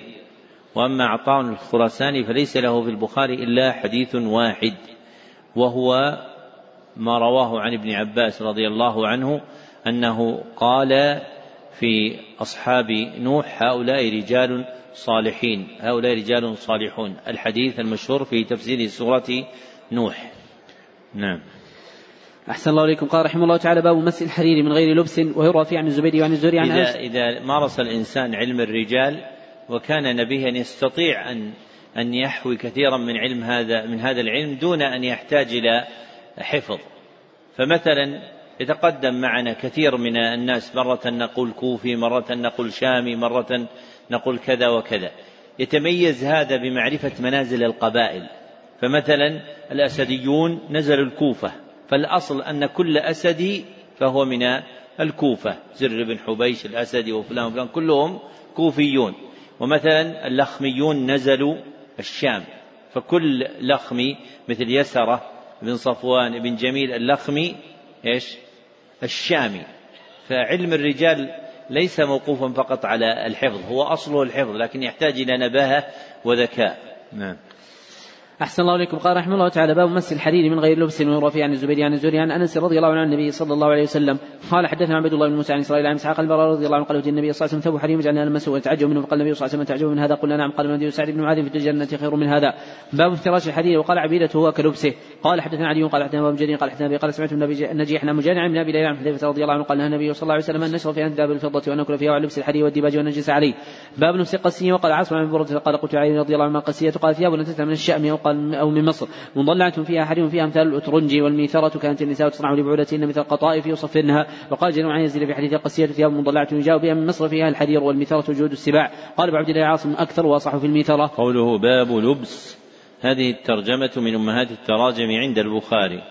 ذكرها في ستة مواضع. نعم. أحسن الله إليكم قال رحمه الله تعالى حدثنا محمد بن قاتل قال أخبر عبد الله قال أخبر سفيان عن شعث النبي الشعثاء قال حدثنا معاوية بن سويد بن مقرن عن ابن عازر رضي الله عنه قال نهى النبي صلى الله عليه وسلم عن ملاذ الحمر والقسي باب ما يرخص للرجال من حليل الحكة. قال حدثني محمد قال أخبرنا وكيع قال أخبرنا شعبة عن قتادة عن أنس رضي الله عنه قال رخص النبي صلى الله عليه وسلم الزبير وعبد الرحمن في لبس الحليل لحكة بهما. باب الحليل للنساء قال حدثنا سعيد بن حرب قال حدثنا شعبة حا قال وحدثني محمد بن قال حدثنا غدر قال حدثنا شعبة عبد الملك بن ميسرة عن زيد بن علي رضي الله عنه قال كساني النبي صلى الله عليه وسلم حلة سيرا حلة سيرا فخرجت غضب في وجهي فشققتها فشققتها بين النساء. قال حدثنا موسى بن سعيد قال حدثني جويرية عن نافع عبد الله بن عمر رضي الله عنه انه أنه راى حلة سيارة تباع فقال يا رسول الله ابتعتها بدأت تلبسها الوفد اذا اتوك والجمعة. قال إنما يلبس هذه من لا خلق له وأن النبي صلى الله عليه وسلم بعث بعد ذلك إلى عمر حلة سيارة حلة سيراء حرير كساها إياه فقال عمر رضي الله عنه كسوتنيها. وقد سمعتك تقول فيها ما قلت فقال إن إنما بعثت إليك لتبيعها وتكسوها. قال حدثنا ابن بني قال أخبرنا عن زوري قال أخبرني أنس بن مالك رضي الله عنه ان روى على أم كلثوم على أم على أم كلثوم رضي الله عنها عليه السلام بنت رسول الله صلى الله عليه وسلم برد حرير سيراء. باب ما كان النبي صلى الله عليه وسلم يتجوز من اللباس والبسط. قال حدثنا سليمان بن حرب قال حدث أحمد بن زيد عن يحيى بن سعيد عن عبيد بن حنين عن ابن عباس رضي الله عنهما قال لبثت سنة وأنا أريد أن أسأل عمر رضي الله عنه المرتين اللتين تظاهرت على النبي صلى الله عليه وسلم جعلت أهابه. فنزل يوما منزلا فدخل الأراك فلما خرج سألته فقال عائشة رضي الله عنها وحفصة ثم قال رضي الله عنها ثم قال كنا في الجاهلية لا نعد النساء شيئا. فلما جاء الإسلام وذكرهن الله عز وجل رأينا وذكر وذكرهن الله عز وجل رأينا لهن بذلك علينا حقا. من غير أن ندخلهن في شيء من أمورنا وكان بيني وبين امرأتي كلام فأغرضت علي فأغرضت لي فقلت لها وإنك لهناك. قالت تقول هذا لي وابنتك تؤذي النبي صلى الله عليه وسلم. قالت تقول هذا لي وابنتك تؤذي النبي صلى الله عليه وسلم. فأتيت حفصة فقلت لها إني أحذرك أن تعصي الله ورسوله صلى الله عليه وسلم وتقدمت إليها في في أذاه وتقدمت إليها في أذاه فأتيت أم سلمة رضي الله عنها فقلت لها فقالت أعجب منك يا عمر. قد دخلت في أمورنا فلم يبق إلا أن تدخل بين رسول الله صلى الله عليه وسلم وازواجه فرددت فرددت وكان رجل من الأنصار إذا غاب عن رسول الله صلى الله عليه وسلم وإذا غاب عن رسول الله وشهدته أتيت بما يكون وإذا غبت عن رسول الله صلى الله عليه وسلم وشهد أتاني بما يكون من رسول الله صلى الله عليه وسلم وكان من حول من رسول الله صلى الله عليه وسلم قد استقام له. فلم يبق إلا ملك غسان بالشام كنا نخاف أن يأتينا فما شعرت الا بالأنصاري وهو يقول إنه قد حدث أمر قلت له وما هو أجاب غساني. قال أعظم من ذلك طلق رسول أعظم من ذاك طلق رسول الله صلى الله عليه وسلم نساء فجئت فاذا البكاء من حجرها. فإذا البكاء من حجرها كلها وإذا النبي صلى الله عليه وسلم قد صعد في مشغوبة له على باب المشغوبة وصيف فأتيته فقلت استأذن لي. فدخلت فإذا النبي صلى الله عليه وسلم على حصن قد أثر في جنبي وتحت رأسه مرفقة من أدم حشو أليف وإذا أوهب معلقة وقرض فذكرت الذي قلت لحفصة أم سلمة رضي الله عنها والذي ردت علي أم سلمة. فضحك رسول الله صلى الله عليه وسلم فلبث 29 ليلة ثم نزل. قال حدثنا عبد الله بن محمد قال حدثنا هشام قال اخبر معمر عن زهري قال أخبرته هند بنت الحارث عن أم رضي الله عنها قالت استيقظ النبي صلى الله عليه وسلم من الليل وهو يقول لا إله إلا الله ماذا أنزل الليل سواء الفتنه ماذا أنزل من الخزائن من يوقظ صواحب الحجرات كمن كاسيه في الدنيا عادية يوم القيامة. قال زهري وكانت هند لها أزرار في كميها بين أصابعها باب ما يدعى من لبس لمن لبس ثوبا جديدا. قال حدثنا ابن الليثي قال حدثني إسحاق بن سعيد بن عمرو بن سعيد بن العاصي قال حدثني أبي قال حدثتني أم خالد بنت خالد قالت أتي رسول الله صلى الله عليه وسلم بثياب فيها خميصه سوداء. قال من ترون نكسوها هذه القميصة؟ فأسكت القوم قال أتوني بأم خالد فأتي بالنبي فاتي بالنبي صلى الله عليه وسلم فالبسها بيده. وقال أبلي وأخلقي. قال مرتين وجعل ينظر إلى علم الخميصة ويشير بيده إلي ويقول يا أم خالد هذا سنا والسنا بلسان الحبشية والسنا بلسان الحبشية الحسن. قال إسحاق حدثتني امرأة من أهلي من أهلي أنها رأته على أم خالد. باب التزعفر للرجال. قال حدثنا مسدد قال حدثنا عبد الواحد عن عبد العزيز عن انس رضي الله عنه نهى النبي صلى الله عليه وسلم أن يتزعفر الرجل باب الثوب المزعفر قال حدثنا ابو نعيم قال حدثنا سفيان عن عبد الله بن دينار عن عمر رضي الله عنهما نهى النبي صلى الله عليه وسلم أن يلبس المحرم ثوبا مصبوغا بورس أو بزعفران. باب الثوب الأحمر. قال حدثنا ابو الليثي قال عندنا شعبة عن إسحاق أنه سمع البراء رضي الله عنه يقول كان النبي صلى الله عليه وسلم مربوعا وقد رأيته في رحلة حمراء ما رأيت شيئا أحسن منه. باب الميثرة الحمراء. قال حدثنا قبيصة قال حدثنا سفيان عن اشعث عن بن سويد بن المقرن عن براء رضي الله عنه قال أمر النبي صلى الله عليه وسلم سبع بعيات المريض واتباع الجنائز وتشميت العرس ونهى عن لبس الحديد والدباج والقسي والاستبرق ومات الحمر. باب النعال السبتية وغيرها. قال حدثنا سليمان بن حرب قال حدث حماد عن سعيد عن سعيد بن مسلمة قال سألت أنس رضي الله عنه أكان النبي صلى الله عليه وسلم يصلي فينا عليه قال نعم. قال حدثنا عبد الله بن مسلمة عن مالك عن سعيد المقبوري عن عبيد بن جريج أنه قال لعبد الله بن عمر رضي الله عنه رأيتك تصنع أربعا لم أرى أحدا من أصحابك يصنع وقال ما هي؟ قال ما هي ابن جريج؟ قال رأيتك لا تمس من أركان اليمانيين ورأيتك تلبسني على السمتية ورأيتك تصبغ بالصبرة ورأيتك إذا كنت مكة أهل الناس إذا رأوا الهلال ولم تفن إلا أنت حتى كان يوم التروية. فقال عبد الله بن عمر رضي الله عنه من الأركان؟ فإني لم أرى رسول الله صلى الله عليه وسلم يمس اليمانيين وأما نعال السبتية فإني رأيت رسول الله صلى الله عليه وسلم يلبس النعال التي ليس فيها شعر وإن توضأ فيها فأنا أحب أن ألبسها وأما صورة فإني رأيت رسول الله صلى الله عليه وسلم يصبغ بها فأنا أحب أن أصبغ بها وأما الهلال فإني لم أرى رسول الله صلى الله عليه وسلم يهل حتى تنبعث به راحلته. قال حدثنا عبد الله بن يوسف قال أخبرنا مالك عن عبد الله بن دينار عن عمر رضي الله عنهما قال نهى رسول الله صلى الله عليه وسلم يلبس المحرم ثوبا مصبوغا بزعفران أو ورس وقال من لم يجد عليه فليلبس الخفين وليقطعهما أسفل من الكعبين. قال حدثنا محمد بن يوسف قال حدثنا سفيان عن عمرو بن دينار عن جابر بن زيد عن ابن عباس رضي الله عنهما قال قال النبي صلى الله عليه وسلم لم يكن له ازار فليلبس سراويل ومن لم يكن له نعلان فليلبس ومن لم يكن له نعلان فليلبس خفين. باب يبدا يبدأ بالنعل اليمنى. قال حدثنا حجاب من هاد قال حدثنا شعبة قال أخبرني أشعث بن سليم قال سمعت أبي يحدث عن مسروق عن عائشة رضي الله عنها قالت كان النبي صلى الله عليه وسلم يحب التيمم في طهوره وترجله وتنعله. باب ينزع على اليسرى. قال حدثنا عبد الله بن سلمة عن مالك عن بالزناد عن رجع أبي رضي الله عنه أن رسول الله صلى الله عليه وسلم قال إذا انتعل أحدكم فليبدأ باليمين وإذا نزع فليبدأ بالشمال لتكن اليمنى أولهما تنعل وآخرهما تنزع. باب لا يمشي في نعل واحد. قال حدثنا عبد الله بن سلمة عن مالك عن بالزناد عن رجع أبي رضي الله عنه أن رسول الله صلى الله عليه وسلم قال يمشي أحدكم بنعل واحد ليحفهما أو لينعلهما جميعا. باب قبالان في نعل. ومن رأى قبالا واحدا واسعا قال حدثنا عن جابر بن هارين قال حدثنا همام قال عن قتادة قال حدثنا انس رضي الله عنه نعل. النبي صلى الله عليه وسلم كان لها قبالان. قال حدثني محمد قال أخبرنا عبد الله قال أخبرنا عيسى بن طهمان قال خرج إلينا أنس مالك رضي الله عنه عليه لهما قبالان. قد ثبت هذه نعل النبي صلى الله عليه وسلم. قوله باب قبالان في نعل. قبال النعل هو الشراك. قبال النعل هو الشراك. يعني ما يصل الأصابع بعضها ببعض أو أحدها ببقيتها. نعم. أحسن الله إليكم. قال رحمه الله تعالى باب القبة حمراء من أدم. قال حدثنا محمد بن عرعرة قال حدثني عمر بن أبي زيد عن النبي جعفة عن النبي رضي الله عنه قال النبي صلى الله عليه وسلم قبة حمراء من أدم. ورأيت بلالا أخذ وضوء. النبي صلى الله عليه وسلم الناس يفترون الوضوء فإن أصاب منه شيئا تمسح به ومن أصاب منه شيئا. أخذ من بل يد صاحبه. قال حدثنا اليمني قال أخونا شعب بن الزهري قال أخونا أنس مالك قال الليث قال الليث حدثني يوسف بن شعبي قال أخونا أنس مالك رضي الله عنه قال أرسل النبي صلى الله عليه وسلم من الأنصار وجمعهم في قبة من أدم. باب الجلوس على الحصير ونحوه. قال حدثني محمد بن بكر قال حدثنا معتمر عن عبد الله عن سعيد بن أبي سعيد عن بن عبد الرحمن عن رضي الله عنه النبي صلى الله عليه وسلم كان يحتجر حصيرا بالليل فيصلي ويبسطه بالنهار فيجلس عليه فجعل الناس يثوبون إلى النبي صلى الله عليه وسلم يصلون بصلاته حتى كثروا فأقبل فقال يا أيها الناس خذوا من عمل يطلقون فإن الله عز وجل لا يمل حتى تملوا وإن أحب الأعمال الله عز وجل ما دام ينقل باب المزرر بالذهب. قال وقال ليث حدثني ابن أبي مليكة عن مسلم مخرمة أن ابا مخرمة رضي الله عنه قال له يا نبي يا بني إنه بلغني أن النبي صلى الله عليه وسلم قد بت عليه أقبية فيقسمها فذهب بنا إليه فذهبنا فوجدنا النبي صلى الله عليه وسلم في منزله فقال له فقال لي يا بني ادع لي النبي صلى الله عليه وسلم فأعظمت ذلك فقلت أدعو لك رسول الله صلى الله عليه وسلم قال يا بني إنه ليس بجبار فدعوته فخرج وعليه قباء من ديباج مزر بالذهب فقال يا مخرمة هذا خبأناه لك فأعطاه إياه باب خواتيم الذهب قوله باب خواتيم الذهب هذه الترجمة من أمهات التراجم عند البخاري ذكرها هكذا مجموعة في موضع واحد هو هذا الموضع وذكرها بالمفرد بقوله باب خاتم في أربعة مواضع وبقوله باب الخاتم في موضعين. نعم. أحسن الله إليكم. قال رحمه الله تعالى حدثنا آدم قال حدثنا شعبة قال حدثنا شعب بن سليم قال سمعت معاوية بن سويد بن مقرن قال سمعت براء بن عازب رضي الله عنه يقول نهانا النبي صلى الله عليه وسلم عن سبع نهى عن خاتم الذهب وقال حلقة حلقة الذهب. وعن الحليم والاستبرق والإستبرق والدباج والمثرة الحمراء والقسي وآنية الفضة وأمر بسبع بعتم واتباع الجنازة وتشميت العطس ورد السلام وجاب الدعوة وإبرار المقسم ونصر المضروب.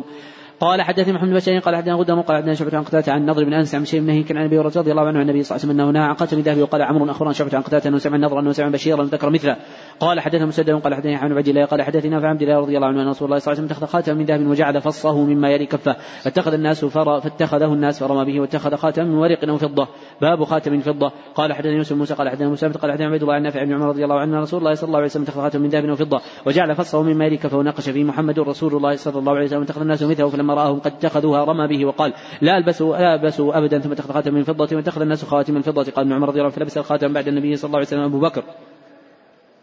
ثم عمر ثم عمر ثم عثمان رضي الله عنهم حتى وقع من عثمان في بئر أريس.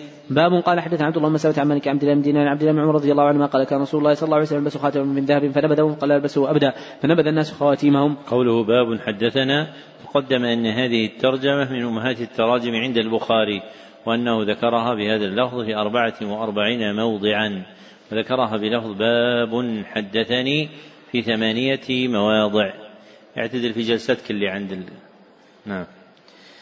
أحسن الله إليكم. قال حدثني عن كوين قال حدثني عن يوسف بن شاب قال حدثني أنس مالك رضي الله عنه رأى في يدي رسول الله صلى الله عليه وسلم خاتم من ورق يوما واحدا ثم الناس اصطنعوا خواتيم من ورق ولبسوها فطرح رسول الله صلى الله عليه وسلم وطرح الناس خواتيمهم. تابع إبراهيم بن سعد وزياد وشعيب بن عن زهري وقال موسى عن زهري أرى خاتم من ورق؟ ما مفصل خاتم؟ قال حدثنا عبدان قال أخبرني زيد بن زرع قال أخبرنا حميد قال سئل رضي الله عنه اتخذ النبي صلى الله عليه وسلم خاتما. قال أخر ليلة صلاه عشاء إلى شطر الليل ثم قال عن وجهه فكأني أنظر له بخاتمه قال إن الناس قد صلوا وناموا وإنكم لم تزالوا في صلاة من انتظرتموها قال حدثني إسحاق قال أخبرنا معتم قال سمعت حميدا يحدث عن أنس رضي الله عن النبي صلى الله عليه وسلم كان خاتم من فضة وكان فصه منه. وقال يا أيوب حدثني حميد أنه سمع انس رضي الله عن النبي صلى الله عليه وسلم. باب خاتم الحديد. قال حدثنا عبد الله بن سلمة قال حدثنا عبد العزيز بن أبي حازم عن النبي أنه سمع سهلا يقول جاءت امرأة النبي صلى الله عليه وسلم قالت جئت أهب نفسي فقامت طويلا فنظر وصوب. فلما طال مقامه فقال رجل زوجني إن لم يكن لك بها حاجة. قال عندك شيء تصدقها؟ قال لا. قال انظر فذهب ثم رجع فقال والله إن وجدت شيئا. قال فالتمس ولا خاتم من حديد. فذهب ثم رجع قال لا والله ولا خاتم من حديد. وعليه إزار ما عليه رداء. فقال أصدقها أصدقها إزاري. فقال النبي صلى الله عليه وسلم إزارك إن لبسته لم يكن عليك منه شيء وإن لبسته لم يكن عليها منه شيء. فتنحى الرجل فجلس فراه النبي صلى الله عليه وسلم موليا فأمر به فدعي. فقال ما معك من القرآن؟ قال سورة كذا وكذا لسور عددها. قال قد ملكتك ما معك من القرآن؟ باب نقش الخاتم. قال حدثنا عبد الله قال عن يزيد بن زرع قال حدثنا سعيد بن قتادة عن مالك رضي الله عن النبي صلى الله عليه وسلم أراد أن يكتب لي إلى رهط أو قال أناس من الأعاجم. فقيل إنهم لا يقبلون الكتاب إلا عليه. خاتم واتخذ النبي صلى الله عليه وسلم خاتم من فضة نقشه محمد رسول الله فكأنه بوابيص أو قال ببصيص. الخاتم في أصبع النبي صلى الله عليه وسلم وقال في كفه. قال حدثني محمد بن سلام قال اخبر عبد الله بن بني عبد الله النافع عن عمر رضي الله عنه قال اتخذ رسول الله صلى الله عليه وسلم خاتم من ورق وكان في يده ثم كان بعد في يد أبي بكر ثم كان بعد في يد عمر ثم كان بعد في يد عثمان رضي الله عنه حتى وقع بعد في بئر أريس. نقشه محمد رسول الله صلى الله عليه وسلم. باب الخاتم في الخنصر. قال حدثنا معمر قال حدثنا عبد الوارث قال حدثنا عبد العزيز بن صهيب بن رضي الله عنه قال النبي صلى الله عليه وسلم خاتما قال إن اتخذنا خاتما ونقشنا فيه نقشا فلا ينقش عليه أحد. فقال فإني لارى بريقه في خنصره. باب باب اتخاذ الخاتم ليختم به الشيء أو قال ليكتب به الكتاب ليكتب به إلى أهل الكتاب وغيرهم قال حدثنا آدم بن أبي قال عندنا شعبة عن قتادة عن سعد بن مالك رضي الله عنه لما اراد النبي صلى الله عليه وسلم يكتب إلى الروم. قيل له قيل له إنهم لم يقرأوا كتابك إذا لم يكن مختوما. اتخذ خاتم من فضة ونقش محمد رسول الله صلى الله عليه وسلم فكأنما أنظر إلى بياضه في يده. باب من جعل فصل الخاتم في بطن كفه. قال حدثنا موسى بن إسماعيل قال حدثنا جويرية عن نافع عن عبد الله رضي الله عنه حدثه النبي صلى الله عليه وسلم صنع خاتم من ذهب وجعله فصه في بطن كفه إذا لبسه. فاصطنع الناس خاتم من ذهب فرقي المنبر. فحمد الله وأثنى عليه فقال إني كنت اصطنعته واني لا ألبسه فنبذه فنبذ الناس. قال جويرية ولا أحسب إلا قال في يده اليمنى.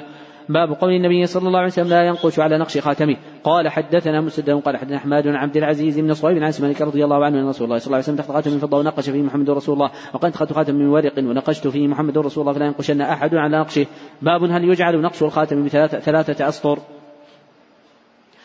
قال حدثني محمد عبد الله الأنصاري قال حدثني أبي عن عن رضي الله عنه بكر أن أبا بكر رضي الله عنه لما استخرج كتب له وكان نقش الخاتم ذات أصل محمد سطر ورسول سطر ورسول سطر والله سطر. وزاد أحمد قال حدثنا الأنصاري وقال حدثني أبي عن عن رضي الله عنه قال كان خاتم النبي صلى الله عليه وسلم في يده. وفي يد أبي بكر بعده وفي يد عمر رضي الله عنه بعد أبي بكر. فلما كان عثمان رضي الله عنه جلس على بئر قال فأخرج الخاتم جعل يعبث به فسقط قال فاختار من ذات أيام مع عثمان فننزح البئر فلم نجد. باب الخاتم للنساء وكان على على عائشة رضي الله عنها خواتيم ذهب. قال حدثنا أبو عاصم قال أخبرنا مجاز قال أخبرنا الحسن بن مسلم عن طاووس عن عباس رضي الله عنه قال شئت العيد مع النبي صلى الله عليه وسلم. صلى قبل الخطبة وزاد ابن ابي عمرو رضي فأتى النساء فجعلنا يلقين الفتخ والخواتيم في ثوب بلال. باب القلائد والسخاب للنساء يعني قلادة من طيب وسك. قال حدثنا محمد بن عرارة قال حدثنا شعبة عن بن ثابت عن سعد بن عباس رضي الله عنه قال خرج النبي صلى الله عليه وسلم عيد صلى ركعتين المصلي قبل ولا بعد. فمات النساء فأمرهن بالصدقة فجعلت المرأة تصد فجعلت المرأة تصدق بخرصها وسخابها. باب استعارة القلائد. قال حدثنا إسحاق قال ابن إبراهيم قال حدثنا عبدة عن قال حدثنا هشام بن عروة عن أبي عائشة رضي الله عنها أنها قالت هلكت قلادة لاسماء فبعث النبي صلى الله عليه وسلم في طلبها رجالا فحضرت الصلاة وليسوا على وضوء ولم يجدوا ماء فصلوا وهم على غير وضوء فذكروا ذلك النبي صلى الله عليه وسلم فأنزل الله آية التيمم. زاد بن عن هشام عن ابي عائشة رضي الله عنها أنها استعارت من أسماء. باب القرط. وقال ابن عباس رضي الله عنه أمرهن أمرهن النبي صلى الله عليه وسلم بالصدقة فرأيتهن يهوين إلى آذانهن وحلقهن. قوله باب القرط القرط ما تجعله النساء في آذانهن من حلي. ما تجعله النساء في آذانهن من الحلي. وقوله في الترجمة المتقدمة باب القلائد والسخاب للنساء قال يعني قلادة من طيب وسك. وهذا تفسير للسخاب. فالسخاب كل قلادة ليست من ذهب ولا فضة. كل قلادة ليست من ذهب ولا فضة تكون عادة من خرز أو من نبات طيب كالريحان أو غيره. نعم. أحسن الله إليكم. قال رحمه الله تعالى حدث حجاج من هذه قال حدثنا شعبة قال أخبرني عدي قال سمعت سعيد بن عباس رضي الله عنه النبي صلى الله عليه وسلم صلى من العيد ركعتين مصلي قبلها ولا بعدها ثم النساء معه بلال فأمرهن بالصدقة فجعلت مرة تلقي قرطها. باب السخاب للصبيان. قال حدثني إسحاق بن إبراهيم الحضري وقال أخبرني حماد وقال حدثنا وقال بن عمر عن عبد الله بن أبي يزيد عن نافع بن جبير عن أبي رضي الله عنه قال كنت مع رسول الله صلى الله عليه وسلم في من أسواق المدينة فانصرف انصرف. فقال أين لكع؟ قال ثلاثة مدعو الحسن بن علي فقال الحسن بن علي يمشي في عنقه السخاب فقال النبي صلى الله عليه وسلم بيده هكذا فقال الحسن بيده هكذا والتزم. فقال من يحبه فأحبه وأحب من يحبه قال ابو فما كان أحد أحب إلي من الحسن بن علي رضي الله عنهما بعدما قال رسول الله صلى الله عليه وسلم قال باب المتشبهون بالنساء والمتشبهات من بالرجال. قال حدثنا محمد بشار قال حدثنا غدوان قال عندنا شبهه وقتاد عن كلمة عن عباس رضي الله عنه قال عن رسول الله صلى الله عليه وسلم متشبهين من الرجال بالنساء والمتشبهات من النساء بالرجال. تبع عمرو قال أخبرنا شعبة. باب إخراج المتشبهين بالنساء من البيوت. قال حدثنا معاذ بن فضالة قال حدثنا شام عن كلمة عن عباس رضي الله عنه قال عن النبي صلى الله عليه وسلم مخنثين من الرجال ومترجلات من النساء. وقال اخرجوا من بيوتكم. قال فأخرج النبي صلى الله عليه وسلم فلانا وأخرج عمر رضي الله عنه فلانا. قال حدثنا مالك بن إسماعيل قال حدثنا زيان قال حدثنا شام عروة عروة اخبره ان زينب ابنة أبي سلمة أخبرته. أن أم سلمة رضي الله عنها أخبرته ان اخبرتها أن النبي صلى الله عليه وسلم كان عنده في البيت. مخلد وقال عبد الله أخي أم سلمة يا عبد الله فتح لكم غدا طائف فاني ادلك على بنت غيلان فان تقول بأربع تدبر وثمان فقال النبي صلى الله عليه وسلم يدخلن هؤلاء عليكن. قال أبو عبد الله تقول بأربع تدبر يعني أربع عكن عكن بطنها فهي تقول بهن. وقوله تدبر بثمان يعني أطراف هذه العكن الأربع. لأنها محيط بالجنبين حتى لحقت وقال وإنما قال بثمان ولم يقل بثمانية واحد الاطراف وهو ذكر لأنه لم يقل ثمانية أطراف. باب قص الشارب قوله, قوله في السطر الرابع فقال أين لكع ثلاثا تقدم أنها تقرأ إيش؟ قالها ثلاثا. تعرفون أحد صنف في أحكام قراءة الحديث؟ هذا مبحث ما أحد صنف فيه مع الحاجة إليه. هم كتبوا في أحكام كتابة الحديث وآدابها. لكن قراءة الحديث فيها مباحث كثيرة منها ما تقدم عندنا حاء أو مثل هذا ثلاثا أو كذلك مثل مثلا عن جاب عن قتادة عن قتادة سمع جابرا يعني أنه سمع جابرا وأشباهها. وأول مباحثه مبحث قراءة الحديث بالتجويد قراءة الحديث بالتجويد.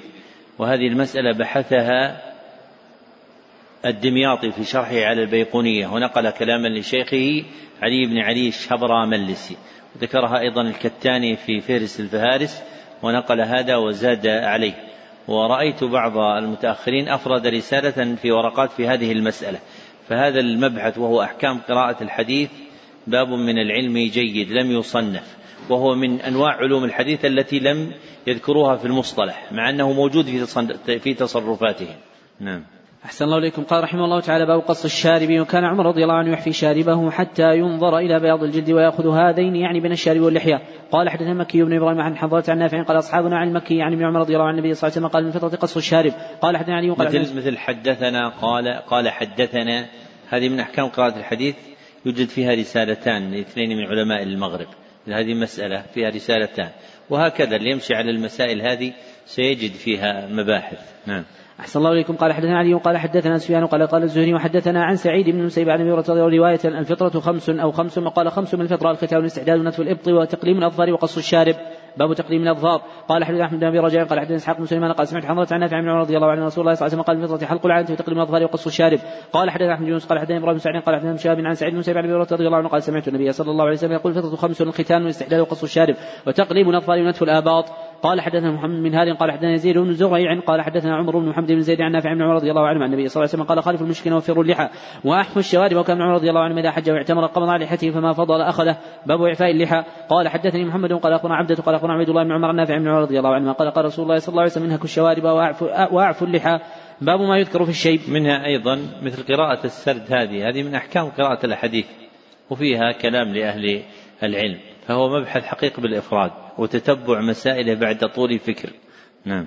أحسن الله إليكم. قال رحمه الله تعالى باب ما يذكر في الشيب. قال حدثنا معلى بن أسد قال حدثنا وهيب عن أيوب عن محمد بن سيرين قال سألت أنس رضي الله عنه أخضب النبي صلى الله عليه وسلم قال لم يبلغ الشيب إلا قليلا. قال حدثنا سليمان بن حرب قال حدثنا حماد بن زيد عن ثابت قال سئل أنس رضي الله عنه عن خضاب النبي صلى الله عليه وسلم قال إنه لم يبلغ ما يخضب لو شئت أن أعد شمطاته في لحيته. قال حدثنا مالك بن إسماعيل قال حدثنا إسرائيل عن عثمان بن عبد الله بن موهب قال أرسلني أهلي إلى أم سلمة رضي الله عنها بقدح من ماء وقبض إسرائيل ثلاث أصابع من قصة فيها فيه شعر من شعر النبي صلى الله عليه وسلم. كان إذا أصاب الإنسان عين أو شيء بعث إليها مخضبه فاطلعت في الحجر فاطلعت في الحجر فرأيت شعرات حمراء. قال حدثنا موسى بن إسماعيل قال حدثنا سلام عن عثمان بن عبد الله موهب قال دخلت على أم سلمة رضي الله عنها فاخرج لنا شعرا من شعر النبي صلى الله عليه وسلم مخضوبا. وقال أبو نعيم حدثنا نصير بن أبي الأشعث عن ابن موهب قال عن أم سلمة رضي الله عنها شعر النبي صلى الله عليه وسلم أحمر. باب الخضاب.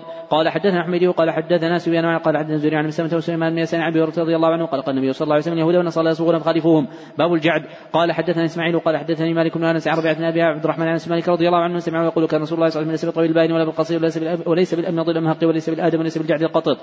ولا بالسبط بعثه الله على رأسه أربعين سنة مقام مكة عشر سنين وبالمدينة عشر سنين وتوفى الله عز وجل على ستين سنة وليس في رأسه ولحيته عشرون شعرة بيضاء. قال حدثنا مالك بن إسماعيل قال حدثني إسرائيل عن إسحاق قال سمعت براء رضي الله عنه يقول ما رأيت أحدا أحسن في حلة حمراء من النبي صلى الله عليه وسلم. قال بعض أصحابه عن مالك إن جمعته لا تضرب قريبا من منكبيه. قال ابن إسحاق سمعته يحدثه غير مرة ما حدث به قط إلا ضحك. تابعه شعبة عن شعره قال شعره يبلغ شحمة أذنيه. قال حدثنا عبد الله بن يوسف قال ابن مالك عن عبد الله بن عمر رضي الله عنه رسول الله صلى الله عليه وسلم قال راي ليلة عند كعبة ورأيت رجلا آدم كعسا ما أنت رائي من آدم الرجال. لو لمة كعس ما أنت رائي من اللمم قد رجل فيها تقطر ماء متكئا على رجلين أو قال على عواتق رجلين يطوف بالبيت فسالت من هذا. فقيل المسيح ابن مريم عليه الصلاة والسلام برجل جعد قاطط أعور العين اليمنى. كأنها عينمة طافية ومسألة من هذا فقيل المسيح الدجال. قال حدثنا إسحاق قال أخبرنا حبان قال حدثنا همام قال حدثنا قتادة قال حدثنا أنس رضي الله عنه. النبي صلى الله عليه وسلم كان يضرب شعره منكبيه قال حدثنا مسلم إسماعيل قال حدثنا همام قتادة عن أنس رضي الله عنه قال كان يضرب شعر النبي صلى الله عليه وسلم منكبيه قال حدثني عمرو بن علي قال حدثنا وهب بن جرير قال حدثني أبي عن قتادة أنه قال سألت أنس مالك رضي الله عنه عن شعر رسول الله صلى الله عليه وسلم فقال كان شعر رسول الله صلى الله عليه وسلم رجلا ليس بالسبط ولا الجعد وبين أذنيه وعاتقه. قال حدثنا مسلم قال حدثنا جرير عن قتادة أنس رضي الله قال كان النبي صلى الله عليه وسلم ضخم اليدين لمر بعده مثله صلى الله عليه وسلم كان شعر النبي صلى الله عليه وسلم رجلا لا جعد ولا سبط. قال حدثنا ابن عماني قال حدثنا جرير بن حازم عن قتادة عن رضي الله عنه قال كان النبي صلى الله عليه وسلم ضخم اليدين والقدمين حسن الوجه لم أرى بعده ولا قبله مثله صلى الله عليه وسلم وكان بسط الكفين. قال حدثني عمرو بن علي قال حدثنا معاذ بن هاني قال حدثنا همام قال حدثنا قتادة عن مالك رضي الله عنه قال عن رجل عن أبي رضي الله عنه قال كان النبي صلى الله عليه وسلم ضخم القدمين حسن الوجه لم أرى بعده مثله. وقال هشام عن مالك قتادة عن أنس رضي الله عنه قال كان النبي صلى الله عليه وسلم شثن القدمين والكفين. وقال أبو هلال حدثنا قتادة عن أنس رضي الله عنه قال عن أو جابر بن عبد الله كان النبي قال كان النبي صلى الله عليه وسلم ضخم الكفين والقدمين لم أرى بعده شبها له صلى الله عليه وسلم. قال حدثنا محمد بن مثنى قال حدثنا أبي عدي عن عون عن مجاهد قال كنا عند ابن عباس رضي الله عنهما فذكروا الدجال فقال إنه مكتوب عنه كافر وقال ابن عباس لم يسمعه قال ذاك ولكنه قال أما إبراهيم فضل صاحبكم موسى فرجل آدم جعد على جمل أحمر مخطوم بخلبة كان ينظر اذا اذا انحدر في الوادي يلبي. باب التلبيد. قال حدثنا ابن جمل قال أخبرنا شعب عن زهري قال أخبرنا سالم بن عبد الله عن عبد الله بن عمر رضي الله عنه قال سمعت عمر رضي الله عنه يقول من ضفر فليحلق ولا تشبه بالتلبيد وكان عمر رضي الله عنه يقول لقد رأيت رسول الله صلى الله عليه وسلم ملبدا قال حدثني حب حبان بن موسى وأحمد بن محمد قال أخبرنا عبد الله قال أخبرنا يونس عن زهري عن سامع بن عمر رضي الله عنه أنه قال سمعت رسول الله صلى الله عليه وسلم ملبدا يقول لبيك اللهم لبيك لبيك لا شريك لك لبيك إن الحمد والنعمة لك والملك لا شريك لك لا يزيد على هؤلاء الكلمات. قوله باب التلبيد تقدم أن التلبيد هو جمع شعر الرأس وضمه بعسل ونحوه. جمع شعر الرأس وضمه بعسل ونحوه. نعم. أحسن الله إليكم. قال رحمه الله تعالى حدثني إسماعيل وقال حدثني مالك عن نافع عبد الله بن عمر رضي الله عنه حصة رضي الله عنها زوج النبي صلى الله عليه وسلم أنها قالت قلت يا رسول الله ما شاء الناس حلوا بعمرتي ولم تحل أنت من عمرتك؟ قال إن نبت رأسي وقلت هذه فلا أحل حتى أنحر. باب الفرق. قال حدثنا أحمد بن يوسف قال حدثنا إبراهيم بن سعد قال حدثنا شهاب بن عبد الله بن عبد الله بن عباس رضي الله عنه قال كان النبي صلى الله عليه وسلم يحب فقط الكتاب فيما لم يمر فيه وكان الكتاب يسدلون أشعارهم وكانوا المشركون يفرقون رؤوسهم فسدل النبي صلى الله عليه وسلم ناصيته ثم فرق بعد. قال حدثنا ابن قال وعبد الله بن رجاء قال حدثنا شعبة عن الحكم عن إبراهيم عن الأسود عن عائشة رضي الله عنها قالت كان ينظر له بس الطيب في مفارق النبي صلى الله عليه وسلم وهو محرم. قال عبد الله في مفرق النبي صلى الله عليه وسلم. باب الذوائب. قال حدثنا علي بن عبد الله قال حدثنا الفضل بن عنبسة قال أخبرنا شيء قال أخبرنا أبو بشر.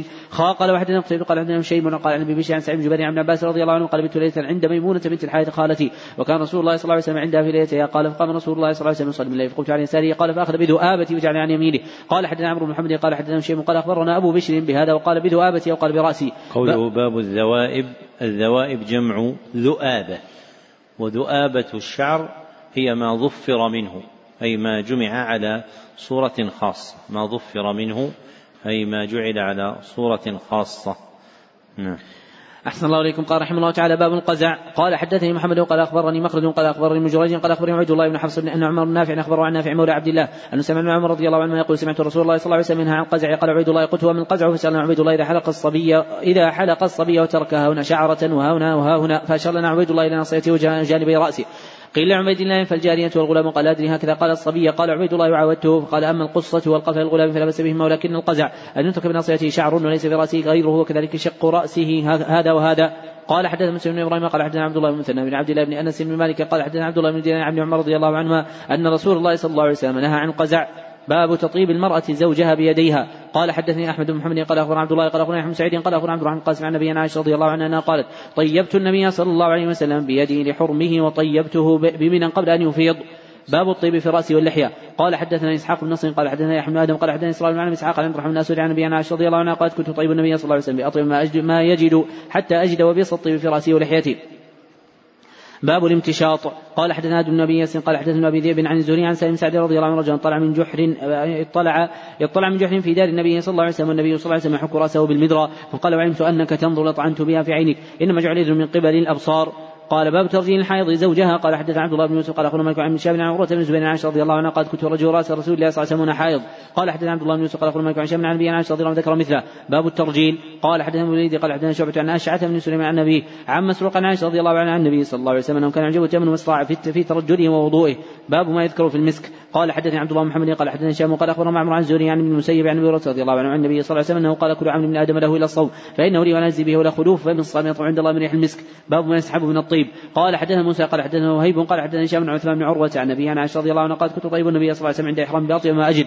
باب من لم يرد الطيب. قوله رحمه الله باب من لم تقدم أن هذه الترجمة من أمهات التراجم عند المصنف وأنه ذكرها في ستة وثلاثين موضعا. وقوله في الترجمة المتقدمة باب ما يستحب.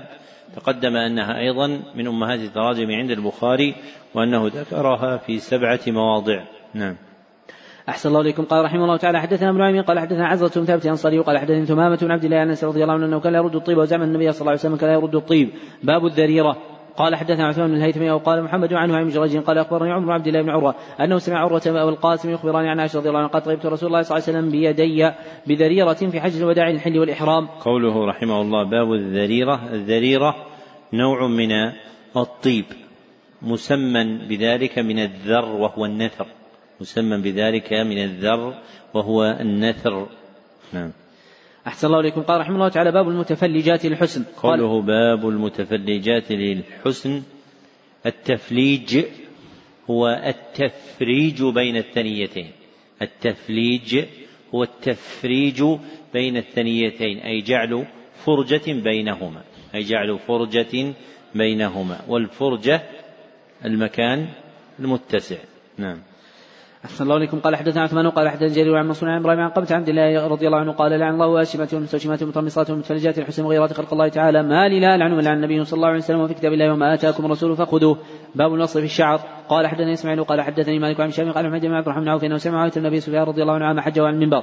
ويقول وتناول قصة من شأن كانت بيد بيد حرسين أين علماؤكم؟ سمعت رسول الله صلى الله عليه وسلم منها مثل هذه ويقول إنما هلكت بنو إسرائيل حين اتخذ هذه نساؤهم. وقال ابن أبي شيبة حدثنا يوسف بن محمد قال حدثنا فريع عن زيد بن ياسر عن طه بن يسار عن هريرة رضي الله عنه عن النبي صلى الله عليه وسلم قال عن الله الواصلة والمستوصلة والواشمة والمستوشمة. قال حدثنا آدم قال حدثنا شعبة عن عمرو بن مرة قال سمعت الحسن المسلم الناقد يحدث عن صفيه بنت شيبة عن عائشة رضي الله عنها جلت من انصار تزوجت وأنها مرضت فتمعط شعرها فارادوا أن يصلوها فسألوا النبي صلى الله عليه وسلم فقال عن الله الواصله والمستوصلة تبع بن إسحاق على بال بن صالح عن الحسن عن صفيه عن عائشة رضي الله عنها. قال حدثنا أحمد بن مقدام قال حدثنا بن سليمان قال حدثنا منصور بن قال حدثنا منصور بن عبد الرحمن قال حدثتني أمي. عن أسماء بنت أبي بكر رضي الله عنه أن امرأة جاءت إلى رسول الله صلى الله عليه وسلم قالت اني أنكحت ابنتي ثم اصابها شكوى فتمرق رأسها وزوجها يستحث وزوجها يستحثني بها فصور راسها فسب رسول الله صلى الله عليه وسلم الواسطه والمستوصله قال حدثنا آدم قال شبه عن شمع عروة عن امراته فاطمة عن أسماء بنت أبي بكر رضي الله عنها أنها قالت لعن النبي صلى الله عليه وسلم الواصلة والمستوصلة. قال حدثني محمد بن قال أخبرنا عبد الله قال أخبرنا عبد الله عن نافع عن رضي الله عنه رسول الله صلى الله عليه وسلم قال عن الله الواصلة والمستوصلة والواشمه والمستوشمة. قال نافع وشم في اللثة. قال حدثنا أدم قال عن شبه قال حدثنا عمرو بن قال سمعت سعيد بن المسيب قال قدم معاويه المدينة آخر قدمه قدمها فخطبنا فأخرج كبة من شعر. قال ما كنت ما كنت أرى أحدا يفعل هذا غير اليهود. وإن النبي صلى الله عليه وسلم سماه الزور يعني واصلة في الشعر. باب المتنمصات. قال حدثني إسحاق بن إبراهيم قال اخبرنا جرير عن منصور إبراهيم عن قبته قال لعن عبد الله الواشمات والمتلمصات والمتفلجات الحسن وغيرات خلق الله فقالت أم يعقوب ما هذا؟ قال عبد الله وما لي لا لعن من رسول الله صلى الله عليه وسلم في كتاب الله. قالت والله لقد قرأت من بين لوحين فما وجدته. قال والله لئن قراته لقد وجدته. ثم قرأ وما أتاكم الرسول فخذوه وما نهاكم عنه فانتهوا. باب المو باب الموصولة. قال حدثني محمد قال حدثنا عبد عبدة قال عن عبد الله عن نافع عن ابن عمر رضي الله عنه أنه قال عن النبي صلى الله عليه وسلم الواصلة والمستوصلة والواشمة والمستوشمة قال حدثنا حميدي قال حدثنا سفيان قال حدثنا هشام أنه سمع فاطمة بنت المذر تقول سمعت أسماء رضي الله عنها قالت سألت امرأة النبي صلى الله عليه وسلم قالت يا رسول الله إن ابنتي أصابتها الحصبة فمرق شعرها وإن وإن زوج وإني زوجتها فأصل فيه فقال لعن الله عز وجل الواصلة والموصولة قال حدثني يوسف بن موسى قال حدثنا فضل بن دكين قال حدثنا صخر بن جويرية عن نافع عبد الله بن عمر رضي الله عنه قال سمعت النبي صلى الله عليه وسلم وقال قال النبي صلى الله عليه وسلم الواشمة والمستوشمة والمنتشمة والواصلة والمستوصلة يعني لعن النبي صلى الله عليه وسلم. قال حدثني محمد بن مقاتل قال أخبرنا عبد الله قال أخبرنا سفيان عن منصور عن إبراهيم عن عبد علي بن مسعود رضي الله عنه قال لعن الله الواشمات والمستوشمات والمتلمصات والمتفلجات الحسن مغيرة خلق الله. ما لي لا العن من لعنه رسول الله صلى الله عليه وسلم في كتاب الله عز وجل. باب الواشمة. قال حدثني يحيى قال حدثنا عبد الرزاق عن عن أبي هريرة رضي الله عنه أنه قال قال رسول الله صلى الله عليه وسلم العين حق ونهى عن الوشم قال حدثني ابن بشار قال حدثنا ابن مهدي قال حدثنا سفيان وقال ذكرت عبد الرحمن بن عباس حديث منصور عن إبراهيم عن قمة عن عبد الله رضي الله عنه قال سمعته من أم يعقوب عن عبد الله رضي الله عنه وذكر مثل حديث منصور. قال حدثنا سليمان بن حرب قال حدثنا شعبة عن عون النبي جحيفة قال رأيت أبي رضي الله عنه فقال إن النبي صلى الله عليه وسلم نهى عن ثمن الدم وثمن الكلب وآكل الربا ومنكله والواشمة والمستوشمة. باب المستوشمة. قال حدثنا زهير بن حرب قال حدثنا جرير بن عمارة عن أبي زرعة عن أبي هريرة رضي الله عنه قال أتي عمر رضي الله عنه امرأة تشم. فقام فقال أنشدكم بالله ما سمع من النبي صلى الله عليه وسلم في الوشم فقال ابو رضي الله عنه. فقلت وقلت يا أمير المؤمنين أنا سمعت قال ما سمعت؟ قال سمعت النبي صلى الله عليه وسلم يقول لا تشمن ولا تستوشمن قال حدثنا مسدد قال حدثنا ابن سعيد عن عبيد الله قال أخبرنا نافع عن عمر رضي الله عنه قال عن النبي صلى الله عليه وسلم الواصله والمستوصله والواشمة والمستوشمة. قال حدثنا محمد بن مثنى قال حدثنا عبد الرحمن عن سفيان عن منصور عن إبراهيم عن عبد الله رضي الله عنه قال لعن الله الواشمات والمستوشمات والمتلمصات والمتفلجات وحزن مغيرة خلق الله والمغيرات خلق الله عز وجل. ما لي لا لعن من لعن رسول الله صلى الله عليه وسلم في كتاب الله عز وجل. باب التصاوير. قال حدثنا آدم قال حدثنا أبي بن الزهري عن عبد الله بن عبد الله بن عتبة بن عباس رضي الله عنه عن طلحه رضي الله عنهما قال أنه قال قال النبي صلى الله عليه وسلم لا تدخل ملائكه بيتا في لا تدخل ملائكه بيتا في في كلب ولا تصاوير.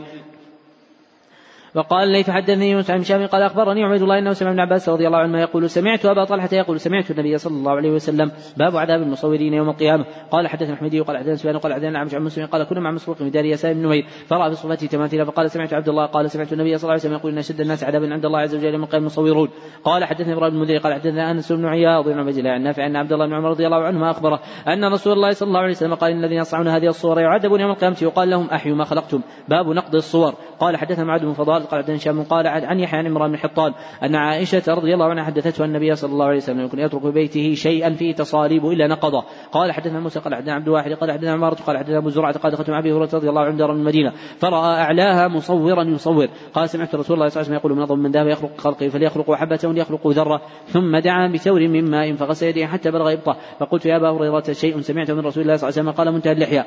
باب ما وطئ من التصاوير. قال حدثنا علي بن عبد الله قال حدثنا سفيان وقال سمعت عبد الرحمن القاسم وما بالمدينة يومئذ أفضل منه قال سمعت أبي قال سمعت عائشة رضي الله عنها تقول قدم رسول الله صلى الله عليه وسلم سفري وقد وقد سترت بقرام لي على ساوة لي فيها تماثيل فلما رآه رسول الله صلى الله عليه وسلم هتك وقال أشد الناس عذابا من قامة الذين يضاهون بخلق الله بخلق الله عز وجل؟ قالت فجعلناه وسادة أو وسادتين قال حدثنا مسدد قال حدثنا عبد الله بن داود عن هشام عن عن عائشة رضي الله عنها أنها قالت قدم النبي صلى الله عليه وسلم سفري وعلقت درنوكا فيه تماثيل فأمرني أن أنزعه فنزعته وكنت أغتسل أنا والنبي صلى الله عليه وسلم من إناء واحد.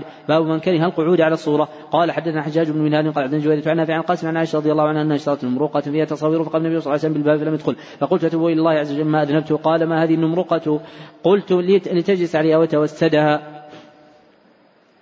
قال إن أصحاب هذه الصورة يعذبون يوم القيامة. يقال لهم أحيوا ما خلقتم. وللملائكة لا تدخل بيتا فيه الصورة. قال حدثنا قتيبة قال حدثنا عن بكير عن مسلم سعيد عن زيد بن خالد عن أبي طلحة صاحب رسول الله صلى الله عليه وسلم قال إن رسول الله صلى الله عليه وسلم قال الملائكة لا تدخل بيتا فيه الصورة. قال بسر ثم سكت زيد فعدنا. فإذا على بابه ستر فيه صورة فقال فقلت لعبيد الله ربيب ميمونة. زوج النبي صلى الله عليه وسلم لم يخبرنا زيد عن صور. يوم الأول فقال عبيد الله لم تسمع. حين قال إلا رقما في ثوب. وقال ابن أخبرنا عمرو وهو من الحارث. قال حدثه أنه حدثه قال حدثه بكير حدثه أنه حدثه بسر أنه حدثه زيد أنه حدثه أبو طلحة عن النبي صلى الله عليه وسلم. باب كراهية الصلاة في التصاوير. قال حدثنا عمران بن ميسرة قال حدثنا عبد الوارث قال حدثنا عبد العزيز بن صهيب عن رضي الله عنه أنه قال كان قرام لعائشة رضي الله عنها سترت في جانب بيتها فقال لها النبي صلى الله عليه وسلم يطيع عني فإنه لا تزال لا تزال تصاوره تعرض لي في صلاتي. باب لا قوله باب كراهية الصلاة تقدم أن هذه الترجمة باب كراهية من أمهات التراجم عند البخاري وأنه ذكرها بهذا اللفظ في تسعة مواضع. ذكرها بلفظ باب من كره في خمسة مواضع. وذكرها في بلفظ باب ما يكره في خمسة وثلاثين موضعا. وقوله في الحديث المتقدم في أول الصفحة قال شيء سمعته من رسول الله صلى الله عليه وسلم؟ قال منتهى الحلية.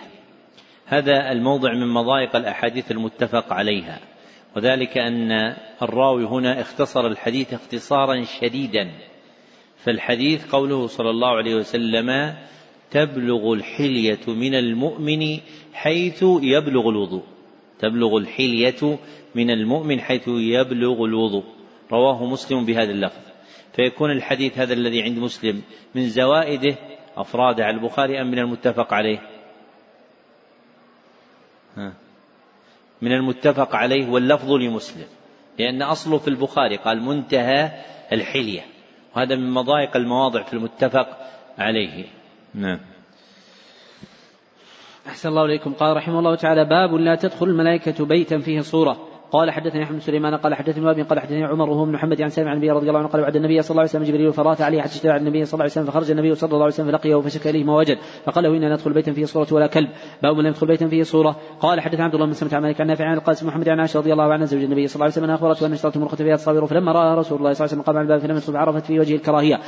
فقال قالت يا رسول الله توب الله ولا رسوله صلى الله عليه وسلم ماذا ادرمت قال ما بال هذه النمرقة؟ فقالت اشتريتها لتقعد عليها وتوسدها. فقال رسول الله صلى الله عليه وسلم من أصحاب هذه الصور يعذبون يوم القيامة ويقال لهم أحيوا ما خلقته وقال إن البيت الذي فيه الصور لا تدخله الملائكة. قال باب من لعن المصور. قال حدثنا مثلا حديث صلوا كما رأيتموني أصلي. من أفراد البخاري أو متفق عليه. من المتفق عليه.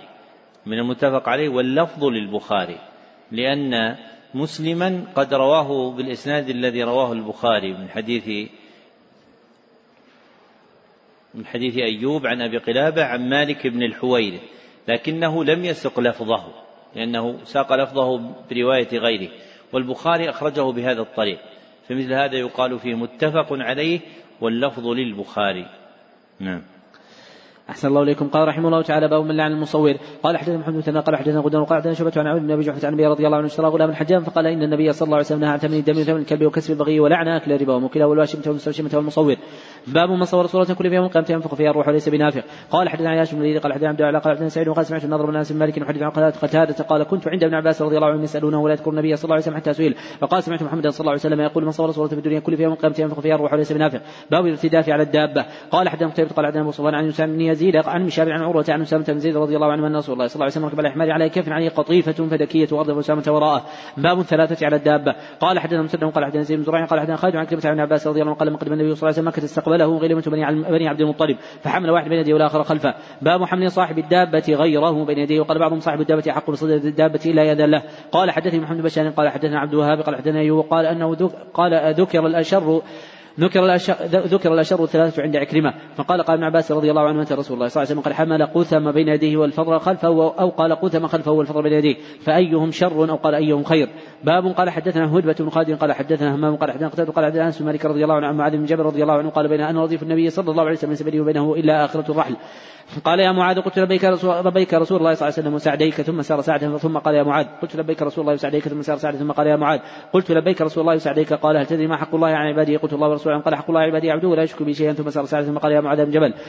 قلت لبيك رسول الله وسعديك فقال هل تدري ما حق العباد على الله إذا فعلوه؟ قلت الله ورسوله أعلم قال حق العباد على الله ألا يعذبهم. باب إرداف المرأة خلف الرجل. قال حدثنا حسن بن محمد بن صباح قال حدثنا ابن عباد قال حدثنا شعبة قال أخبرني يحيى بن أبي إسحاق قال سمعت مالك رضي الله عنه قال أقبلنا مع رسول الله صلى الله عليه وسلم. من خيبر وإني لطيف بطلحة ويسير. وبعض نساء رسول الله صلى الله عليه وسلم رديف رسول الله صلى الله عليه وسلم إذ عثرت الناقة. فقلت المرأة فنزلت وقال رسول الله صلى الله عليه وسلم إنها أمكم سدة الرحل. وركب رسول الله صلى الله عليه وسلم دنا وقال رأى المدينة قال ابن تائب عابدون ربنا حامدون باب الاستلقاء ووضع الرجل على الأخرى. قال حدثنا أحمد بن قال حدثنا إبراهيم بن سعد قال حدثنا ابن شهاب عن عباد بن تبي من عن عمه أنه أبصر النبي صلى الله عليه وسلم يضطجع في المسجد. رافعا إحدى رجليه على الأخرى. بسم الله الرحمن الرحيم كتاب الأدب. هذا باب حدثنا هدبة بن خالد حدثنا همام حدثنا قتادة. السنة الماضية ذكرت لكم فيه فائدة. صحيح مسلم. لا لا في الحديث هذا. إيش؟ لا هو أنس عن معاذ. ذكرت لكم مسلم رواه بهذا الإسناد. قال حدثنا هدبة بن خالد حدثنا همام حدثنا قتادة عن أنس. هي أعلى المتفق عليه. أعلى المتفق عليه هو ما اشترك فيه الشيخان من مبتدأ الإسناد إلى آخره. وهذا وقع في أحاديث عدة. من هذا الحديث؟ فمثلا هذا الحديث تقول قال البخاري ومسلم حدثنا هدبة بن خالد قال حدثنا همام قال حدثنا قتادة قال حدثنا أنس. مثال آخر قال البخاري ومسلم حدثنا عبد الله بن مسلمة. عن مالك عن يحيى بن سعيد آه، عن مالك عن محمد إبراهيم عن يحيى بن سعيد عن علقمة عن عمر رضي الله عنه. إنما العمل بالنية الحديث. فهما اتفقا عليه برواية عن عبد الله بن مسلمة إلى آخر إسناده في أحد الطرق التي رووا بهذا الحديث. نعم. أحسن الله إليكم. قال رحمه الله تعالى بسم الله الرحمن الرحيم. كتاب الأدب وقول الله تعالى وصل الإنسان بوالديه قال حدثنا الوليد قال حدثنا شعبة قال قال الوليد بن عزار أخبرني قال سمعت أبا بن الشباني يقول أخبرنا صعب هذه الدار وما بيده لدى عبد الله رضي الله عنه. قال سألت النبي صلى الله عليه وسلم العمل يحب الله عز وجل. قال الصلاة على وقتها قال ثم قال ثم بر الوالدين. قال ثم قال جاد في سبيل الله. قال حدثني بأنه استزدته لزادني باب من أحق الناس بحسن الصحبة. قال حدثنا قتيبة بن سعيد قال عبد جرير مع عمارة قعقاع بن شبرمة عن زرعة عن رضي الله عنه. قال جاء رجل إلى رسول الله صلى الله عليه وسلم. قال يا رسول الله من أحق بحسن صحابتي قال أمه قال ثم قال أمه قال ثم قال أمه قال ثم قال ثم أبوك. وقال شبرمة ويحمل قال حدثنا مزرعة وذكر مثله. باب لا يجاهد إلا بإذن الأبوين قال حدثنا مسلم قال حدثنا يحيى عن سفيان قال وشعبة قال حدثنا حبيب بن قال وحدثنا محمد كثير قال أخبرنا سفيان عن حبيب بن عبد العباس عبد الله بن عمر رضي الله عنه قال قال رجل النبي صلى الله عليه وسلم وجاهد قال لك أبوان قال نعم قال فيما جاهد. باب لا يسب الرجل والديه. قال حدثنا محمد بن يونس قال أحمد بن يونس قال حدثنا إبراهيم بن سعد عن عن حميد بن عبد الرحمن عبد الله بن عمر رضي الله عنه قال قال رسول الله صلى الله عليه وسلم إن من أكبر الكبائر أن يلعن الرجل والديه. قيل يا رسول الله كيف يلعن الرجل والديه؟ قال يسب الرجل أبا الرجل فيسب أباه ويسب أمه. باب إجابة دعاء من بر والديه. قال حدث سعيد بن المري قال حدثني إسماعيل بن إبراهيم بن عقبة قال أخوي نافع بن عمر رضي الله عنه مع رسول الله صلى الله عليه وسلم قال بينما ثلاثة نفر يتماشون فأخذهم المطر. فمالوا إلى غالب الجبل فانحطت على فم غالب صخرة من الجبل فأطوقت عليهم فقال بعضهم لبعض انظروا عمل عملتم ولله عز وجل صالح فادعوا الله عز وجل به بها لعله يفرجها. فقال أحدهم اللهم إنه كان لي والدان شيخان كبيران شيخان كبيران ولي صبية صغار كنت أرعى عليهم فإذا رحت عليهم فحلبت فبدأت بوالدي. أسقيهما قبل قبل ولدي وإنه ناء بالشجر فما أتيت حتى أمسكته وجدتهما قد نام فحلبت كما كنت أحلب فجئت بالحلاب فقلت عند رؤوسهما أكره أن أوقظهما من نومهما وأكره أن أبدأ بصلة قبلهما والصبية يتضاغون عند قدمي. فلم يزل ذلك دابي ودأبهم حتى طلع الفجر فإن كنت تعلم أني فعلت ذلك ابتغاء وجهك فرج لنا فرجة نرى منها السماء فرج الله عز وجل لهم فرجة حتى يرون منها السماء. وقال ثاني اللهم إنه كانت لي ابنة عم أحبها كأشد ما يحب الرجال. كأشد ما يحب الرجال النساء فطلبت إليها نفسها فأبت حتى أتيها 100 دينار فسعيت حتى جمعت 100 دينار فلقيتها بها. فلما قعدت بين رجليها قالت يا عبد الله اتق الله الخادم. فقمت عنها اللهم فإن كنت تعلم أني قد فعلت ذلك ابتغاء وجهك فافرج لنا منها ففرج لهم فرجا وقال آخر اللهم إني كنت استأجرت أجيرا بفرق أرز فلما قضى عمله قال أعطني حقي فعرضت عليه حقه. فترك ورغب عنه فلم أزل أزرعه حتى حتى جمعت منه بقرة وراعيها فجاءني فقال اتق الله عز وجل تظلمني وأعطني حقي فقلت ذهب إلى ذاك البقرة وراعيها. فقال اتق الله عز وجل تهزأ بي. قلت فقلت إني لا أهزأ بك فخذ ذلك البقرة وراعيها. فأخذ فأخذ فانطلق بها. فإن كنت تعلم أني فعلت ذلك ابتغاء وجهك فافرج ما بقي. ففرج الله عز وجل عنهم. باب عقوق الوالدين من الكبائر. قال حدثنا سعد بن حفص قال حدثنا شيبان عن منصور عن مسيب عن مراد عن المغيرة رضي الله عنه عن النبي صلى الله عليه وسلم قال إن الله حرم عليكم عقوق الامهات ومنعها وهذا بنات كره لكم. قيل وقالوا كثرة السؤال وضاعة المال. قال حدثنا إسحاق قال حدثنا خالد بن الاسيطي عن جرير عن عبد الرحمن بن بكر عن النبي رضي الله عنه قال قال رسول الله صلى الله عليه وسلم أنا بكم بأكبر الكبائر. قلنا بلى يا رسول الله قال اشراك بالله عقوق الوالدين وكان متكئا فجلس فقال ألا وقول الزور وشهاده الزور ألا وقول الزور وشهاده الزور ما يقول وحتى قلت ليس لا يسكت. قال حدثني محمد بن قال حدثنا محمد جعفر قال حدثنا شعبة قال حدثني عبد الله بن أبي بكر قال سمعت أنس مالك رضي الله عنه قال ذكر رسول الله صلى الله عليه وسلم كبائر أو قال سئل عن كبائر فقال الشرك بالله وقتل النفس وعقول الوالدين فقال نبيكم بأكبر الكبائر قال قول الزور أو قال شهاده الزور قال شعبة وأكثر ظني أنه قال شهاده الزور. باب صلة الوالد المشرك. قال حدثنا الحميدي قال حدثنا سفيان وقال حدثني هشام بن عروة قال أخبرني أبي قال أخبرتني أسماء بنت أبي بكر رضي الله عنه أنها قالت أتتني أمي راغبة من عهد النبي صلى الله عليه وسلم سألت النبي صلى الله عليه وسلم آصلها قال نعم قال من أنزل الله تعالى فيها لا ينهاكم الله عن الذين لم يقاتلوكم في الدين. باب صلة مرة أمها ولا زوج.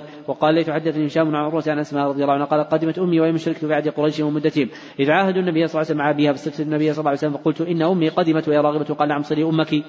قال حدثني يحيى قال حدثني عن قرن عن بن عبد الله بن عبد الله بن عبد الله بن عباس رضي الله عنه اخبره أن أبا رضي الله عنه أن أبا رضي الله عنه أخبره أنه هرقل أرسل إليه فقال يعني النبي صلى الله عليه وسلم يامر بالصلاة والصدقة والعفاف والصله باب صلة الأخ المشرك.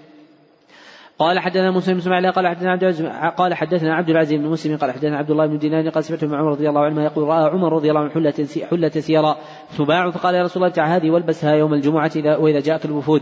قال إنما يلبس هذه من لا خلق له. فاتي النبي صلى الله عليه وسلم منها بحله فأرسل عمر رضي الله بحلة فقال كيف البسها وقد قلت فيها ما قلت. قال إني لم أعطيك ان تلبسها ولكن تبيعها وتكسوها أو تكسوها. فأرسل بها عمر رضي الله عنه إلى أخي له من أهل مكة قبل أن يسلم. باب فضل صلة الرحم. قوله باب فضل تقدم أنها من امهات التراجم عند البخاري. وأنه ذكرها في ستة وسبعين موضعا نعم. أحسن الله إليكم. قال حدثنا ابن قال حدثنا شعبة قال أخبرني معه عثمان قال سمعت موسى من طلحة أبي أيوب رضي الله عنه قال قيل يا رسول الله أخبرني مع من يدخلني الجنة. قال حدثني عبد الرحمن قال حدثنا باس قال حدثنا شعبة قال حدثنا عثمان بن عبد الله ما هو من أبو عثمان بن عبد الله أنه من سمع موسى من طلحة أبي أيوب الأنصاري رضي الله عنه أن رجل قال يا رسول الله أخبرني مع من يدخل الجنة. فقال القوم ما له ما له؟ قال رسول الله صلى الله عليه وسلم أربوا ما له؟ قال النبي صلى الله عليه وسلم تعبد الله وتشرك بأشياء وتقيم الصلاة وتؤتي الزكاة وتصل الرحم ذرها. قال كأنه كان على راحلته. باب إثم القاطع. قوله باب إثم تقدم أنه من أمهات التراجم عند البخاري وأنه ذكره في خمسة وعشرين موضعا. نعم. أحسن الله إليكم. قال رحمه الله تعالى حدثني أحمد بكير قال حدثني الليث عن قال عن شاب بن محمد بن جبير بن مطعم قال إن جبير بن مطعم أخبره أنه سمع النبي صلى الله عليه وسلم يقول يدخل الجنة قاطع. باب من بسط له في الرزق بصلة الرحم. قال حدثني إبراهيم بن المنذر قال حدثني محمد بن معني قال حدثني أبي عن سعيد ابن أبي سعيد عن أبي هريرة رضي الله عنه أنه قال سمعت رسول الله صلى الله عليه وسلم يقول من سره يمسط له في رزقه وأن ينسى له في أثره فليصل رحمه. قال حدثني أحمد بكير قال حدثني عن قال عن شام قال أخبرني أنس مالك رضي الله عنه رسول الله صلى الله عليه وسلم قال ما حب يمسط له في رزقه وينسى له في أثره فليصل رحمه. باب من وصل وصله الله عز وجل. قال حدثني بشر محمد قال أخبرنا عبد الله قال أخبرنا معاوية بن أبي مزرد قال سمعت عمي سعيد بن يسار يحدث عن أبي هريرة رضي الله عن النبي صلى الله عليه وسلم قال إن الله عز وجل خلق الخلق. حتى إذا فرغ من خلقه قالت الرحم وهذا مقام العائد بك من قطيعة. قال نعم ما ترضين أن أصل من وصلك وأقطع من قطعك؟ قالت بلى يا ربي قال فولك. قال رسول الله صلى الله عليه وسلم فاقرأوا إن شئتم. فهل عسيتم إن توليتم أن تفسدوا في الأرض وتقطعوا أرحامكم؟ قال حدثنا خالد مخرج قال حدثنا سليمان قال حدثنا عبد الله بن دينار عن صالح بن رضي الله عنه عن النبي صلى الله عليه وسلم أنه قال إن الرحم شجنة من رحمني فقال الله عز وجل من وصلك وصلته ومن قطعك قطعته قال حدثنا سعيد بن مريم قال حدثنا سليمان قال أخبرني معاذ بن أبي يعني زيد بن رومان عن عروة عن عائشة رضي الله عنها النبي صلى الله عليه وسلم عن النبي صلى الله عليه وسلم أنه قال الرحم شجنة فما وصلها وصلته ومن قطع قطعته. باب يبل الرحم ببلالها. قال حدثنا عمرو عمرو بن عباس قال حدثنا محمد جابر قال عبدنا شعبة عن إسماعيل بن أبي خالد عن قيس بن أبي حازم أن عمرو بن عاصي قال سمعت النبي صلى الله عليه وسلم جهارا غير سر يقول إن آل أبي قال عمرو في كتاب محمد جعفر بياض ليسوا بأولياء إنما ولي الله وصالح المؤمنين. زاد عن بسة زاد عن بن عبد الواحد عن بيان عن قيس عن قيس عن عمرو بن العاص رضي الله عنه قال سمعت النبي صلى الله عليه وسلم قال ولكن لهم رحم أبلها ببلالها. يعني أصلها بصلاتها. من أحكام قراءة الحديث أنهم إذا وقع بياض في ضمن المتن أو إسناد يقولون بياض. يعني مثلا لو نقدر أنه عن أبي وبعدها لا يوجد من أبي هريرة بسنة وإنما عن أبي أن رسول الله صلى الله عليه وسلم قال. كيف تقرأ؟ عن أبي إيش؟ بياض أن رسول الله صلى الله عليه وسلم قال. إلى آخره. نعم. أحسن الله إليكم. قال رحمه الله تعالى باب ليس الواصل بالمكافئ قال حدثنا محمد كثير. قال أخبرنا سفيان والأعمشي والحسن بن عمرو والفطر عن مجاهد عبد الله بن عمرو رضي الله عنه عنهما قال قال سفيان لم يرفعه الأعمشي النبي صلى الله عليه وسلم ورفعه حسن والفطر عن النبي صلى الله عليه وسلم. قال ليس الواصل بالمكافئ لكن الواصل الذي قطعت رح إذا قطعت رحمه وصلها. باب من وصل رحمه في الشرك ثم أسلم. قال حدثنا ابن قال أخبرنا شعب عن الزهري قال أخبرنا عروه بن زبير حكيم بن حزام رضي الله عنه أخبرنا وقال يا رسول الله أرأيت أمورا كنت أتحنث بابجاديه من صلاه وعتاقه وصدقة لي فيها من أجر؟ قال حكيم قال رسول الله صلى الله عليه وسلم اسلمت على ما سلم من خير. وقال يضع عبد اليماني أتحنث وقال معمر صالح وابن مسافر. أتحنث وقال من اسحاق التحنث التبرع وتابع من شام على به باب من ترك صبية غيره حتى لعب به أو قبلها أو مازحها قوله باب من ترك تقدم أن هذه الترجمة من من أمهات التراجم عند البخاري وأنه ذكرها في خمسة مواضع وذكرها بلفظ باب ترك في ثلاثة مواضع. نعم. أحسن الله إليكم. قال حدثنا حبان وقال أخبرنا عبد الله عن خالد بن سعيد عن أبي عن أم خالد بنت خالد بن سعيد قالت أتيت رسول الله صلى الله عليه وسلم مع أبي وعلي قميص أصفر. قال رسول الله صلى الله عليه وسلم سنة سنة. قال عبد الله بن الحبشية حسنة. قالت فذهبت ألعو خاتم النبوة. فزبرني أبي قال رسول الله صلى الله عليه وسلم دعا رسول الله صلى الله عليه وسلم أبلي وأخرق ثم أبلي وأخرق ثم أبلي وأخرق. قال عبد الله فبقيت حتى ذكر يعني من بقائها. باب رحمة الولد وتقبيله ومعانقته. وقال ثبت عن عنه. قال أخذ النبي صلى الله عليه وسلم إبراهيم فقبله وشمه. قال حدثنا موسى بن قال حدثنا مهدي قال حدثنا أبي يعقوب عن ابن أبي نعم. قال كنت شاهدا لابن عمر رضي الله عنه رجل عند فقال ممن أنت؟ فقال من أهل العراق. قال انظروا إلى هذا يسأل ابن بعوض قد قتلوا ابن النبي صلى الله عليه وسلم سمعت النبي صلى الله عليه وسلم يقول هما ريحانتاي من الدنيا. قال حدثنا أبو اليماني قال أخبرنا شعبي عن الزهري قال حدثني عبد الله بن أبي بكر أن عروة بن الزبير أخبرنا عائشة زوج النبي صلى الله عليه وسلم حدثته قالت جاءت امرأة معها ابنتان تسألني فلم تجد عندي غير تمره واحدة فأعطيتها وقسمتها بابنتيها ثم قامت فخرجت فخرجت فقد دخل النبي صلى الله عليه وسلم حدثته وقال من يلي من هذه البنات شيئا فأحسن إليهن كن له سترا من النار. قال حدثنا ابن قال حدثنا ليث قال حدثني حدثنا سعيد المقبوري وقال حدثنا عمرو بن سليم قال حدثنا أبو قتادة رضي الله عنه قال خرج عليه النبي صلى الله عليه وسلم وامامه بنت أبي العاص رضي الله عنها على عاتقه فصلى فإذا ركع وضع وإذا رفع رفعها. قال حدثنا ابن لمن قال أخبرنا شعيب عن زني قال حدثنا أبو سلمة بن عبد الرحمن ابو رضي الله عنه قال قبل رسول الله صلى الله عليه وسلم الحسن بن علي وعنده الأقرب بن حبس التميمي جالسا فقال الاقرع اني عشرة من ما قبلت منهم أحدا فنظر إليه رسول الله صلى الله عليه وسلم ثم قال من لا يرحم لا يرحم. من لا يرحم لا يرحم. قال حدثنا محمد يوسف قال حدثنا سفيان عن هشام عن عروة عن عائشة رضي الله عنها قالت جاء أعرابي إلى النبي صلى الله عليه وسلم قال تقبلون الصبيان فما نقبلهم؟ فقال النبي صلى الله عليه وسلم أوأملك لك أن نزع الله عز وجل من قلبك الرحمة؟ قال حدثنا ابن مريم قال حدثنا أبو غسان قال حدثني زيد بن أسمع النبي عن عمر الخطاب رضي الله عنه قال قدم عليه النبي صلى الله عليه وسلم قدم على النبي صلى الله عليه وسلم سبي فإذا امرأة من السبي. قد تحلب ثديها تسقي إذا إذا وجدت صبيا في السبي أخذته فألصقته بطنها وأرضعته. فقال النبي صلى الله عليه وسلم أترون هذه الطارحة ولدها في النار قلنا لا وهي تقول على أن لا تطرحها. فقال فقال الله فقال لله أرحم بعباده من هذه بولدها. باب جعل الله عز وجل رحمة مئة جزء. قال حدثنا حكم نافع قال أخبرنا شعب عن قال أخبرنا سعيد بن مسيب بن رضي الله عنه قال سمعت رسول الله صلى الله عليه وسلم يقول جعل الله عز وجل رحمة مئة جزء فأمسك عنده تسعة وتسعين جزءا وأنزل في الأرض جزءا واحدا من ذلك الجزء يتراحم الخلق حتى يرفع الفرس حافرها عن ولدها خشية أن تصيبه. باب قتل الولد خشية أن باب قتل الولد خشية أن يأكل معه. قال حدثنا محمد كثير قال أخبرنا سفيان عن منصور عن أبي عن عمرو بن شرحبيل عن عبد الله رضي الله عنه قال قلت يا رسول الله ذنبي أعظم. قال اجعل له الند وخلق ثم قال أي. قال أن تقتل ولدك خشية أن يأكل معه. قال ثم أي. قال أن تزاني حياة جارك وأنزل الله عز وجل. تصديق قول النبي صلى الله عليه وسلم والذين يدعون مع الله إلها آخر. باب وضع الصبي في الحجر رحمه الله باب قتل. هذه الترجمة من أمهات التراجم عند البخاري. ذكرها بهذا اللفظ في ثلاثة عشر موضعا. وقوله في الترجمة المتقدمة باب جعل الله الرحمة مئة جزء أي الرحمة المخلوقة. أي الرحمة المخلوقة. نعم.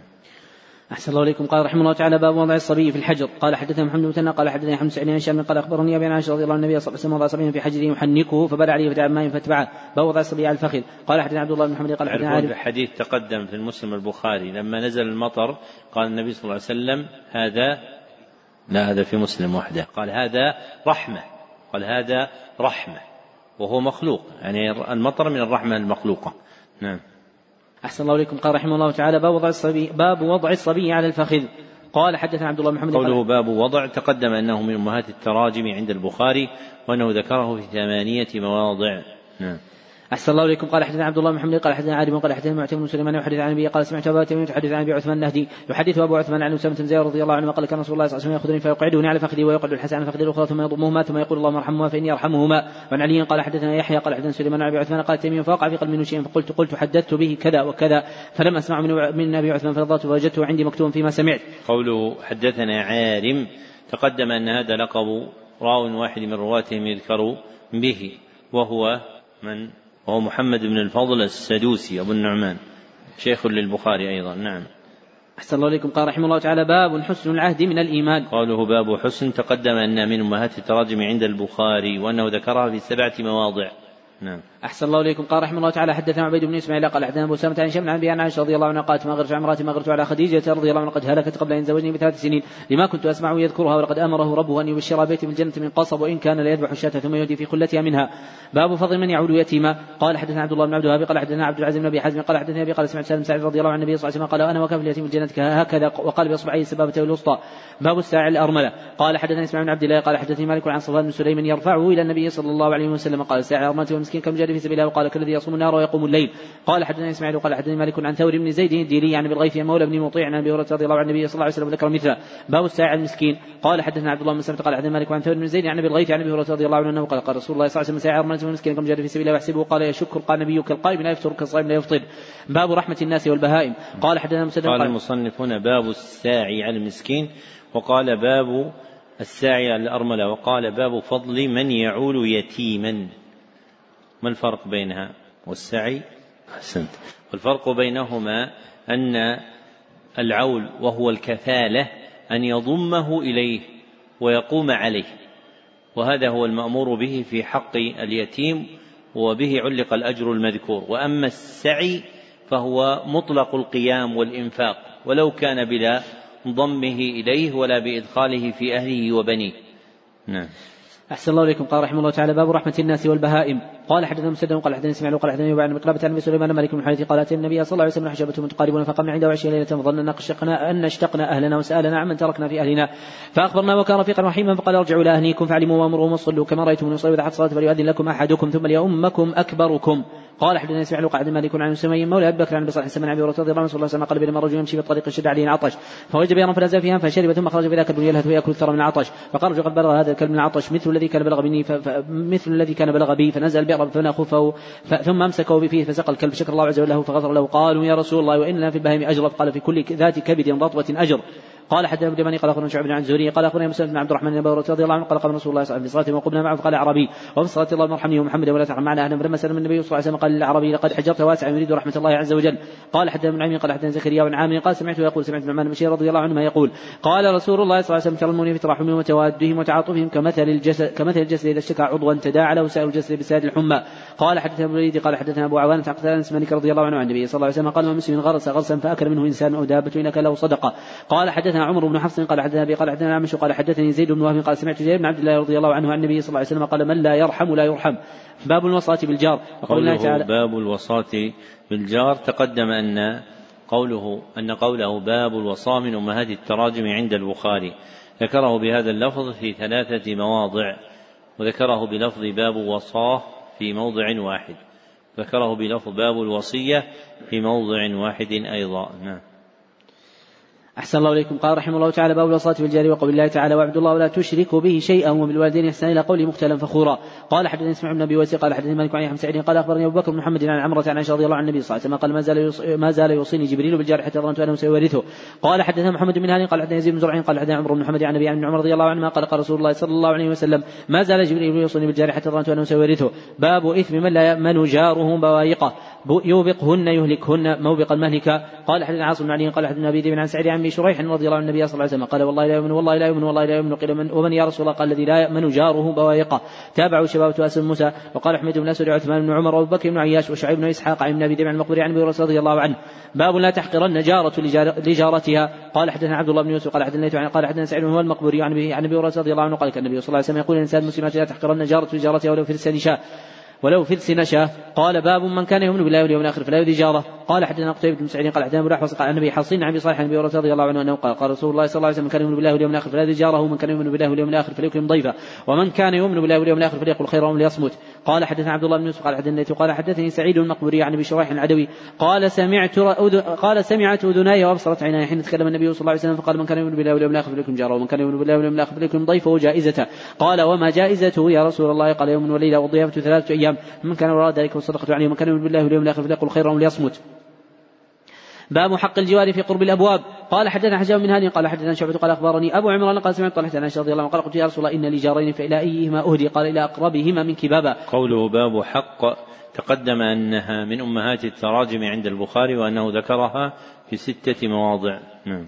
أحسن الله إليكم. قال رحمه الله تعالى باب كل معروف صدقة. قال حدثنا علي بن عياش قال حدثنا أبو غسان قال حدثني محمد بن كثير عن جابر عبد الله رضي الله عنه عن النبي صلى الله عليه وسلم قال كل معروف صدقة. قال حدثنا آدم قال حدثنا شعبة قال حدثنا سعيد بن أبي بردة بن أبي موسى الأشعري عن عن جده رضي الله عنه قال قال النبي صلى الله عليه وسلم كل مسلم صدقة. قالوا فإن لم يجد قال فيعمل بيديه فينفع نفسه ويتصدق. قالوا فإن لم يستطع أو لم يفعل قال فيعين ذا الحاجة الملهوف. قالوا فإن لم يفعل قال فيأمر بالخير أو قال بالمعروف. قال فإن لم يفعل قال فيمسك عن الشر فإنه له صدقة. باب طيب الكلام. وقال أبو هريرة رضي الله عنه عن النبي صلى الله عليه وسلم قال الكلمة الطيبة صدقة. قال حدثنا ابن قال حدثنا شعبة قال أخبرني عمرو عن خيثمة عن عن عدي بن حاتم قال ذكر النبي صلى الله عليه وسلم النار فتعوذ منها وشعب وجهه ثم ذكرنا فتعوذ منها وشعب وجهه قال شعبة أمرتني فلا أشك ثم قال اتقوا النار وشق تمر فإن لم تجد فبكلمة طيبة.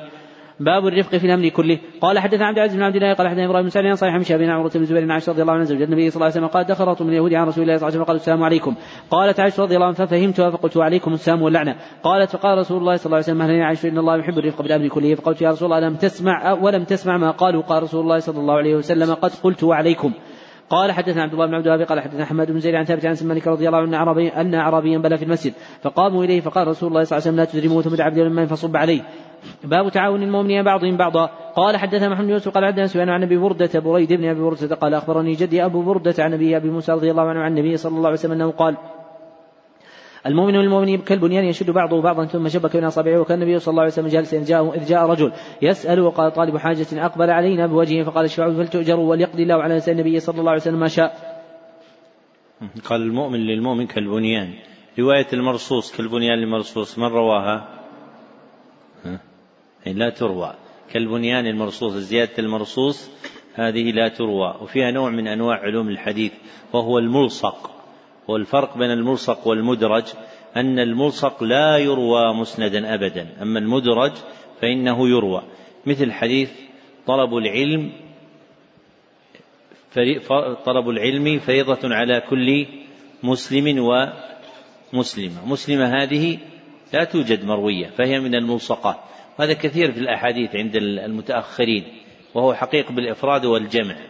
يعني يكون أصل الحديث مروي لكن يكون فيه ملصق. نعم. أحسن الله إليكم. قال رحمه الله تعالى باب قول الله تعالى من يشفع شفاعة حسنة يكون له نصيب منها ومن يشفع شفاعة سيئة يكون له كفل منها وكان الله على كل شيء مقيتا. كفل النصيب قال أبو موسى كفلين أجرين بالحبشية. قال حدثنا محمد علاء قال حدثنا أبو سامة عن بريد عن برد عن موسى رضي الله عن النبي صلى الله عليه وسلم كان إذا أتاه السائل وقال صاحب الحاجة قال اشفعوا التوجر وليقضي الله على لسان رسوله صلى الله عليه وسلم ما شاء. باب لم يكن النبي صلى الله عليه وسلم فاحشا ولا متفحشا قال حدثنا حفص بن عمر قال حدثنا شعبة عن سليمان قال سمعت أبا قال سمعت مسروقا قال قال عبد الله بن عمر رضي الله عنهما. قال حدثنا قتيبة قال عن زيد عن شقيق بن سلمة عن مسروق قال دخل عبد الله بن عمر رضي الله عنهما حين قدم مع معاوية رضي الله عنه الكوفة. فذكر رسول الله صلى الله عليه وسلم وقال لم يكن فاحشة ولم تفحشة وقال قال رسول الله صلى الله عليه وسلم من أخياركم أحسنكم أخلاقا. قال حدثنا محمد بن سلام قال أخبرنا عبد الوهاب عن أيوب عن ابن أبي مليكة عن عائشة رضي الله عنها قالت أن يهود أتوا النبي صلى الله عليه وسلم وقالوا السام عليكم فقالت عائشة رضي الله عنها عليكم ولعنكم الله وغضبكم الله وغضب الله عليكم. قال مهلا يا عائشة عليك بالرفق وإياك والعنف وإياك والعنف والفحش. قالت أولم تسمع ما قالوا؟ قال أولم تسمع ما قلت. رددت عليهم فيستجاب لي فيما يستجاب لهم فيا. قال حدث أصبغ قال أخبرنا النهبي قال أخبرنا أبو يحيى وفرح بن سليمان هلال بن يوسف عن مالك رضي الله عنه قال لم يكن النبي صلى الله عليه وسلم سبابا ولا فحاشا ولا لعانا. كان يقول لأحدنا عند المعتبة ما له ترب جبينه قال حدثنا عمرو بن عيسى قال حدثنا محمد سواء قال حدثنا رحمه القاسم عن محمد كثير عن عروة عن عائشة رضي الله عنه رجل استأذن عن النبي صلى الله عليه وسلم لما رآه قال بئس أخو العشيرة وبئس ابن العشيرة. فلما جلس تطلق النبي صلى الله عليه وسلم في وجهه وانبسط إليه فلما انطلق الرجل قالت له عائشة يا رسول الله حين رأيت الرجل قلت له كذا وكذا ثم انطلقت في وجهه وانبسطت إليه فقال رسول الله صلى الله عليه وسلم يا عائشة متى عاهدتني؟ فحاشا إن شر الناس عند الله منزلة يوم القيامة من تركه الناس اتقاء شره. باب حسن الخلق والسخاء. من, من اللطائف في الملصقات الذي يذكرون الناس ما نقص في حديث ما نقص من مال من صدقة. ثم يقولون بل تزده بل تزده. كان الشيخ محمد بن عثيمين شديد الذكاء. كان له أجوبة في الحديث مع أنه لم يكن واسع الباع فيه. لما سئل عن هذا قال هذه الزيادة لا أصل لها. قال لأن بل ليست جازمة. يقول حرف بل لا يكون لا يكون جازما. مثل الذي ذكرت لكم لما في زيادة وما تأخر. هو يقول إنها لا تصح لاختصاص مغفرة ما تقدم وما تأخر. بالنبي صلى الله عليه وسلم وله أجوبة في ذلك تدل على ذكائه وأن علم علل المتون في نقدها لا يكفي في مجرد المعرفة الحديثية بل لابد أن يكون واسع الاطلاع في العلم الشرعي مع الذكاء والنباهة. نعم. أحسن الله إليكم. قال رحمه الله تعالى باب حسن الخلق والسخاء وما يكره من البخل. وقال ابن عباس رضي الله عنه كان النبي صلى الله عليه وسلم أجود الناس وأجود ما يكون في رمضان. وقال أبو رضي الله عنه ما بلغ مبعث النبي صلى الله عليه وسلم. قال يا أخي اركب إلى هذا الوادي فاسمع من قولي. فرجع فقال رأيته يأمر بمكارم الأخلاق. قال حدث عمرو بن عون قال حدث عماد بن زيد عن ثابت عن رضي الله عنه قال كان النبي صلى الله عليه وسلم احسن الناس وأجود الناس وأشجع الناس وقد فزع المدينة ذات ليلة فانطلق الناس قبل الصوت فاستقبلهم النبي صلى الله عليه وسلم قد سبق الناس إلى الصوت. ويقول لن تراعوا لن تراعوا وعلى فرس أبي طلحة عري ما عليه سرج ما عليه سرج في عنقه سيف وقال قد وجدت بحرا. قال إنه لبحر. قال حدث محمد كثير قال أخبرنا سفيان عن المكدر قال سمع جابر رضي الله عنه يقول ما سئل النبي صلى الله عليه وسلم عن شيء قط؟ فقال لا. قال حدث عمرو بن حفص قال حدثنا أبي قال حدثنا قال حدثني شقيق عن مسروق قال كنا جلوسا مع عبد الله بن عمرو رضي الله عنه حديثنا إذ قال لم يكن رسول الله صلى الله عليه وسلم فاحشا ولا متفحشا وانه كان يقول إن خياركم أحاسنكم أخلاقا. قال حدثنا سعيد بن مريم قال حدثنا أبو غسان قال حدثني أبو حازم عن سعيد رضي الله عنه قال جاءت رسول النبي صلى الله عليه وسلم بردة فقال سالم القوم أتدرون ما البردة؟ فقال القوم هي شملة فقال سالم هي شملة منسولة فيها حاشيتها فقالت يا رسول الله أكسوك هذه. فاخذها النبي صلى الله عليه وسلم محتاج إليه فلبس فراى عليه رجل من الصحابه فقال يا رسول الله ما أحسن هذه فاكسونيها فقال نعم فلما قام النبي صلى الله عليه وسلم لامه أصحابه؟ قالوا ما أحسنت حين رأيت النبي صلى الله عليه وسلم أخذ محتاج ثم سالته ثم سألته إياها. وقد عرفت أنه لا يسأل شيئا فيمنعه, فيمنعه. فقال رجوت بركة حين لبس النبي صلى الله عليه وسلم علي يكفن فيها. قال حتى من قال اخبرنا شعب بن عن قال أخبرني حميد بن عبد الرحمن بن رضي الله عنه قال قال رسول الله صلى الله عليه وسلم يتقارب الزمان وينقص العمل ويلقى الشح ويكثر الهرج. قالوا ومن الهرج قال القتل القتل قال حدثنا مسلم سمعنا أنه سمع سلام بن مسكين. قال سمعت ثابتا يقول حدثنا أنس رضي الله عنه قال خدمت النبي صلى الله عليه وسلم عشر سنين فما قال لي اف فما قال لي اف ولا لما صنعت ولا ألا صنعت. باب كيف يكون الرجل في أهله. قال حدثنا حفص بن عمر قال حدثنا شعبة عن الحكم عن عمرو بن الاسود قال سألت عائشة رضي الله عنها كان النبي صلى الله عليه وسلم في أهله. قالت كان في مهنة أهله فإذا حضرت الصلاة قام إلى الصلاة. باب المقة من الله تعالى. قوله باب المقة أي المحبة. أي المحبة. نعم. أحسن الله إليكم. قال حدثنا عمرو بن علي قال حدثنا أبو عاصم عن جريج قال أخبرني موسى بن عقبة عن نافع عن رضي الله عن النبي صلى الله عليه وسلم أنه قال إذا أحب الله عبدا نادى جبريل إن الله يحب فلان فأحبه فيحبه جبريل فلان جبريل في أهل السماء الله يحب فلان فأحبه فيحبوه ثم فيحبه أهل السماء ثم يوضع له القبول في أهل الأرض. باب الحب في الله عز وجل. قال حدثنا آدم قال حدثنا شعبة عن قتادة عن مالك رضي الله عنه قال قال النبي صلى الله عليه وسلم لا يجد أحد حلاوة الإيمان حتى يحب المرء لا يحبه إلا الله وحتى أن يقذف في النار أحب إليه من أن يرجع للكفر بعد اذا أنقذه الله عز وجل حتى يكون الله ورسوله أحب إليه مما سواهما. باب قول الله تعالى يا أيها الذين آمنوا لا يسخر قوم من قوم عسى يكونوا خيرا منهم. إلى قوله فأولئك هم الظالمون. قال حدثنا علي بن عبد الله قال عن سفيان عن عن عبد الله بن زمعة قال له النبي صلى الله عليه وسلم يضحك الرجل مما يخرج مما يخرج من الأنفس. وقال بما يضرب أحدكم امرأته ضرب الفحل ثم لعله يعانقها. قال ثوري وهيب وأبو معاوية عن هشام جد العبد.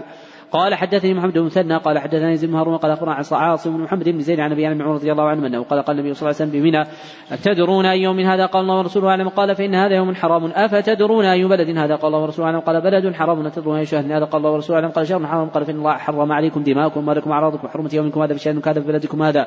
باب ما ينهى من السباب واللعن. قال حدثنا سليمان بن حرب قال حدثنا شعبة عن منصور قال سمعت أبا وائل يحدث عن عبد الله عن عبد الله رضي الله عنه أنه قال قال رسول الله صلى الله عليه وسلم سباب المسلم فسوق وقتال كفر تابع غدر عن شعبة.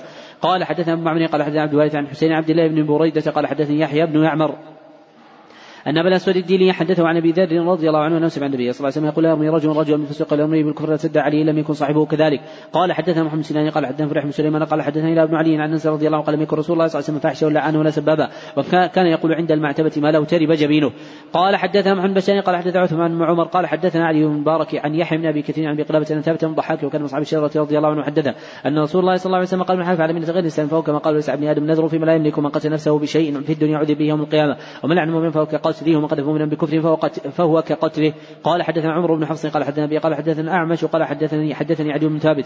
قال سمعت سليمان بن صورة رضي الله عنه ورجلا من أصحاب النبي صلى الله عليه وسلم قال سب رجلان عند النبي صلى الله عليه وسلم غضب أحدهما فسد غضبه. حتى انتفخ وجهه وتغير فقال النبي صلى الله عليه وسلم لا أعلم كلمة لو قال ذهب عنه الذي يجد. انطلق لي رجل فأخبره بقول النبي صلى الله عليه وسلم قد أعوذ بالله من الشيطان قال أترى ببأس أمجنون أنا؟ اذهب. قال حدثنا مسدد قال حدثنا بشر بن فضل الحميدي قال قال انس رضي الله عنه حدثني عبادة بن صمت رضي الله عنه أنه قال خرج رسول الله صلى الله عليه وسلم يخبر الناس بالليله القادمه تلاحى رجال من المسلمين. قال النبي صلى الله عليه وسلم خرجت لأخبركم متى فلان وفلان وانه رفعت عسى أن يكون خيرا لكم التبسوا في التاسعة والسابعة والخامسة. قال حدثنا عمر بن حفص قال حدثنا أبي قال حدثنا الأعمش عن معرور عن أبي ذر رضي الله عنه قال رأيت عليه بردا وعلى غلام بردا فقلت لو أخذت هذا فلبسته كانت حلة وأعطيته ثوبا آخر. فقال كان بيني وبين رجل كلامه كانت أمه أعجمية فنلت منها فذكرني إلى النبي صلى الله عليه وسلم فقال لي أنت فلان؟ قلت نعم. قال فنلت من أمي؟ قلت نعم. قال إنك امرؤ فيك جاهلية. قلت على حين ساعتي هذه من كبر السن؟ قال نعم هم إخوانكم. جعلهم الله عز وجل تحت أيديكم وجعل الله عز وجل اخاه تحت يدي. فليطعمهم مما يأكل وليلبسهم ما يلبس ولا يكلفه من عمل ما يغلبه فإن كلفه ما يغلبه فليعنه عليه. باب ما يجوز من الناس نحو قولهم الطويل والقصير. وقال النبي صلى الله عليه وسلم ما يقول ذو اليدين وما لا يراد به شيء الرجل. قال حدثنا حفص بن عمر قال حدثنا يزيد بن إبراهيم قال حدثنا محمد عن أبي هريرة رضي الله عنه قال صلى بنا النبي صلى الله عليه وسلم الظهر ركعتين ثم سلم ثم قام إلى خشبة في مقدم المسجد ووضع يده عليه القوم يومئذ أبو بكر وعمر رضي الله عنهما فابى ان يكلماه وخرج سرعا الناس وقالوا قصرت الصلاة في قوم رجل كان النبي صلى الله عليه وسلم يدعو ذا اليدين فقال يا نبي الله نسيت ام قصرت فقال من ولم تقصر ولم ولم تقصر قال قالوا بل نسيت يا رسول الله قال صدق ذو اليدين فقام صلى ركعتين ثم سلم ثم كبر فسجد مثل سجوده أو اطول ثم رفع رأسه وكبر ثم وضع مثل سجوده أو أطول ثم رفع رأسه وكبر. باب الغيبة وقول الله تعالى ولا يغتب بعضكم بعضا يحب أحدكم أن يأكل لحم أخيه ميتا فكرهتموه واتقوا الله إن الله تواب رحيم. قال حدثني يحيى قال حدثني وكيع عن الأمشي قال سمعت مجاهد يحدث عن طاووس عن عباس رضي الله عنه قال من رسول الله صلى الله عليه وسلم فقال لهم لا يعذبان وعذبان بكبير. أما هذا فكان من بولي وما هذا فكان يمشي بالنميمة ثم دعا بعسيب الرطب يمشق باثنين فغرز على هذا واحد وعلى هذا واحد ثم قال لعله يخفف عنه ما لم يبس فقال النبي صلى الله عليه وسلم خير دور الأنصار. قال حدثنا قبيصة قال حدثنا سفيان عن أبي الزناد عن أبي سلمة عن أبي سعيد السعدي رضي الله عنه قال قال النبي صلى الله عليه وسلم خير دول الانصار بن النجار. باب ما يجوز من اغتياب أهل الفساد والريب قال حدثنا صدقة بن فضي قال اخبر عين قال سمعت ابن المنكدر أنه سمع عروة بن زبير عن عائشة رضي الله عنها أخبرته. قالت استأذن رجل عند رسول الله صلى الله عليه وسلم فقال ائذنوا له بئس أخو العشيرة أو قال ابن العشيرة. فلما دخل الان له الكلام قلت يا رسول الله قلت الذي قلت. ثم ألنت له الكلام قال أي عائشة إن شر الناس من تركه الناس وقال ودعه الناس اتقاء فحشه. باب النميمة من الكبائر أو باب النميمة من الكبائر. قال حدثنا مسلم قال أخبرنا عبيد بن حميد أبو عبد الرحمن عن منصور عن مجاهد عن عباس رضي الله عنه قال خرج النبي صلى الله عليه وسلم بعض حيطان المدينة فسمع صوت إنسان يعذبان في قبورهم فقال يعذبان ويعذبان في كبيرة وإنه كبير. كان أحدهما لا يستتر من البول كان الآخر يمشي بالنبي ثم دعا بجريدة فكسرها بكسرتين أو ثنتين. فجعل كسرة في قبر هذا وكسرة في قبر هذا فقال لعله يخفف عنهما ما لم ييبسا باب ما يكره من النميمة وقوله هماز مشاء بنميم وقوله وقوله ويل لكل يوم لمزة يهمز ويلمز يعيب. قال حدثنا أبو نعيم قال حدثنا سفيان عن مصنع إبراهيم همام قال كنا مع حذيفة رضي الله عنه قيل له إن رجلا يرفع الحديث عثمان قال حذيفة سمعت النبي صلى الله عليه وسلم يقول لا يدخل الجنة قتات باب قول الله تعالى واجتنبوا قول الزور. قال حدثنا أحمد بن يونس قال حدثنا أبي ذئب عن مقبري عن أبي هريرة رضي الله عن النبي صلى الله عليه وسلم قال من لم يدع قول الزور والعمل به والجهل فليس إليه حاجة أن يدع طعامه وشرابه. قال أحمد أفهمني رجل إسناده. باب ما قيل في ذي الوجهين. قال حدثنا عمر بن حفص قال حدثنا أبي قال حدثنا قال حدثنا ابو صالح عن أبي رضي الله عنه أنه قال قال النبي صلى الله عليه وسلم تجد من شر الناس يوم القيامة عند الله ذا الوجهين الذي يأتي هؤلاء بوجه وهؤلاء بوجه. باب أخبر صاحبه ما يقال فيه. قال حدثنا محمد يوسف قال أخبرنا سفيان عن عبد عن مسعود رضي الله عنه قال قسم رسول الله صلى الله عليه وسلم قسم رجل من أنصاري والله ما أراد محمد صلى الله عليه وسلم. بهذا وجه الله. فأتيت رسول الله صلى الله عليه وسلم فأخبرته بتمع رجل وقال رحم الله موسى عليه الصلاة والسلام قد أذيب أكثر من هذا فصبر. باب ما يكره من التمادح. قال حدثنا محمد بن صباح قال حدثنا اسماعيل بن زكريا قال حدثنا بريد بن عبد الله بن أبي بردة عن أبي بردة عن أبي موسى رضي الله عنه قال سمع النبي صلى الله عليه وسلم رجل يطريه في المدحة. فقال أهلكتم؟ وقال قطعتم ظهر الرجل. قال حدثنا آدم وقال حدثنا شعبة عن خالد عن عبد الرحمن بن بكرة عن النبي رضي الله عنه رجل ذكر عند النبي صلى الله عليه وسلم فأتنا عليه رجل خيرا. فقال النبي صلى الله عليه وسلم ويحك قطعت عنق قطعت عنق صاحبك يقوله مرارا إن كان أحدكم مادح لا محالة. فليقل أحسب كذا وكذا إن كان يرى أنه كذلك. وحسيب وحسيب الله عز وجل لا يزكي. الله يحدى. قال وهيب عن خالد ويلك. باب من أثنى على أخيه ما يعلم. قال سعد رضي الله عنه ما سمعت النبي صلى الله عليه وسلم يقول لاحد يمشي على الأرض انه من أهل الجنة إلا لعبد الله بن سلام رضي الله عنه. قال حدثنا علي بن عبد الله قال حدثنا سفيان قال حدثنا موسى بن عقبة عن سالم عن أبي رضي الله عنه رسول الله صلى الله عليه وسلم حين ذكر في الازار ما ذكر. قال أبو بكر رضي الله عنه يا رسول الله الازار يسقط من من أحد شقيه فقال إنك لست منهم. باب قول الله تعالى إن الله يأمر بالعدل والإحسان وإيتاء ذي القربى وينهى عن الفحشاء والمنكر والبغي يعظكم لعلكم تذكرون. وقوله إنما إنما بغيكم على أنفسكم ثم بغي عليه وقوله ثم بغي عليه لينصرنه الله. وترك إثارة الشر على مسلم أو كافر قال حدثنا أحمد قال حدثنا سفيان قال حدثني هشام بن عروة عن أبي عائشه رضي الله عنها أنها قالت ما كث النبي صلى الله عليه وسلم كذا وكذا يخيل لي أنه يأتي أهله ولا يأتي. قالت عائشة رضي الله عنها فقال ذات يوم عائشة إن الله أفتاني في أمر استفتيته فيه أتاني رجل جلس أحدهما عند رجلي والآخر عند راسي فقال الذي عند رجلي الذي عند راسي مبارك الرجل قال مطلوب يعني مسحورا. قال من طباه قال بيد معصم قال وفيما قال في جوف طلعة ذكر في مشط ومشاقه تحت رعوفة من بئر ذروان فجاء النبي صلى الله عليه وسلم قال هذه البئر التي اريدها كان رؤوس نخل كان رؤوس نخل يروس الشاطئ وكان ماءها نقاعة الحناء فامر بالنبي صلى الله عليه وسلم. قالت عائشة رضي الله عنها قلت يا رسول الله فهل لا تعني تنشرت فقال النبي صلى الله عليه وسلم أما أما الله عز وجل فقد شفاني وأما أنا فأكره أن أثير على الناس شرا قالت ولبيد بن عاصم رجل من بني زرق حليف اليهود باب ما ينهى من عن التحاسد والتدابر قوله تعالى ومن شر حسد إذا حسد. قال حدثنا بشر بن محمد قال أخبرنا عبد الله قال أخبرنا معمر عن همام النبي عن أبي رضي الله عنه النبي صلى الله عليه وسلم أنه قال إياكم الظن فإن الظن أكذب الحديث ولا تحسد ولا تجسس ولا تحاسد ولا تدابر ولا تباغضوا وكونوا عباد الله إخوانا. قال حدثنا ابن قال أخرج عبد الزهري قال حدثنا أنس رضي الله عنه أن رسول الله صلى الله عليه وسلم قال لا تباغضوا ولا تحاسدوا ولا تدابروا وكونوا عباد الله إخوانا. ولا يحل لمسلم أن يهجر أخاه فوق ثلاثة أيام باب يا أيها الذين آمنوا اجتنبوا كثيرا من الظن إن بعض الظن إثم ولا تجسسوا. قال حدثنا عبد الله بن يوسف قال أخبرنا مالك عن زياد عن رجع عن رضي الله عنه أن رسول الله صلى الله عليه وسلم قال إياكم الظن فإن الظن أكذب الحديث. ولا تحسسوا ولا تجسسوا ولا تنجشوا ولا تحسسوا ولا تبغضوا ولا تبركوا من عباد الله إخوانا. باب ما يكون من الظن. قال حدثنا سعيد بن عفان قال حدثنا ليث قال عن شاب عن عروة عن عائشة رضي الله عنها قالت قال النبي صلى الله عليه وسلم أظن فلان وفلان يعرفان من ديننا شيئا. قال كان رجلين من المنافقين. قال حدثنا ابن كثير قال حدثنا بهذا. وقال دخل علي النبي صلى الله عليه وسلم يوما قال يا عائشة ما أظن فلان وفلان يعرفان ديننا الذي نحن عليه. باب ستر باب ستر المؤمن على نفسه. قال حدثنا عبد العزيز بن عبد الله قال حدثنا بن سعد عن أخي بن شهاب عن شهاب بن بن عبد الله قال سمعت ابا هريرة رضي الله عنه يقول سمعت رسول الله صلى الله عليه وسلم يقول كل, كل أمتي معافى إلا المجاهدين وإن من المجالة ان يعمل الرجل بالليل. عملا ثم يصبح وقد ستر الله عز وجل وقد ستره الله عز وجل فيقول يا فلان عملت بارحة كذا وكذا وقد بات يستره ربه ويصبح يكشف ستر الله عنه. قال حدثنا مسدد قال حدثنا ابو عن عن صفوان المحرز عن رجل سأل عمر رضي الله عنه كيف سمعت رسول الله صلى الله عليه وسلم يقول في النجوى؟ قال إن أحدكم ربي حتى يضع كنفه عليه فيقول عملت كذا وكذا فيقول نعم. ويقول عملت كذا وكذا فيقول نعم. فيقرر ثم يقول إني استغفرت عليك في الدنيا فلا أغفر لك اليوم. باب الكبر وقال مجاهد ثانية عطف فيه مستكبر في نفسه عطفه رقبته. قال حدثنا محمد بن كثير قال أخبرنا سفيان وقال حدثنا مع بن خالد القيسي وعن حارث بن وهب الخزاعي عن النبي صلى الله عليه وسلم أنه قال ألا اخبركم باهل الجنة كل ضعيف متضاعف لو أقسم على الله لا بر ولا اخبركم باهل النار كل عتل جواظ مستكبر. وقال محمد عيسى حدثنا شيء وقال اخبرنا أحمد بن طويل قال حدثنا أنس مالك رضي الله عنه أنه قال كانت الأمة من إماء المدينة تأخذ بيد رسول الله صلى الله عليه وسلم تنطلق به حيث شاءت. باب الهجرة. وهذا آخر هذا المجلس الحمد لله رب العالمين وصلى الله وسلم على الرسول محمد وآله وصحبه أجمعين.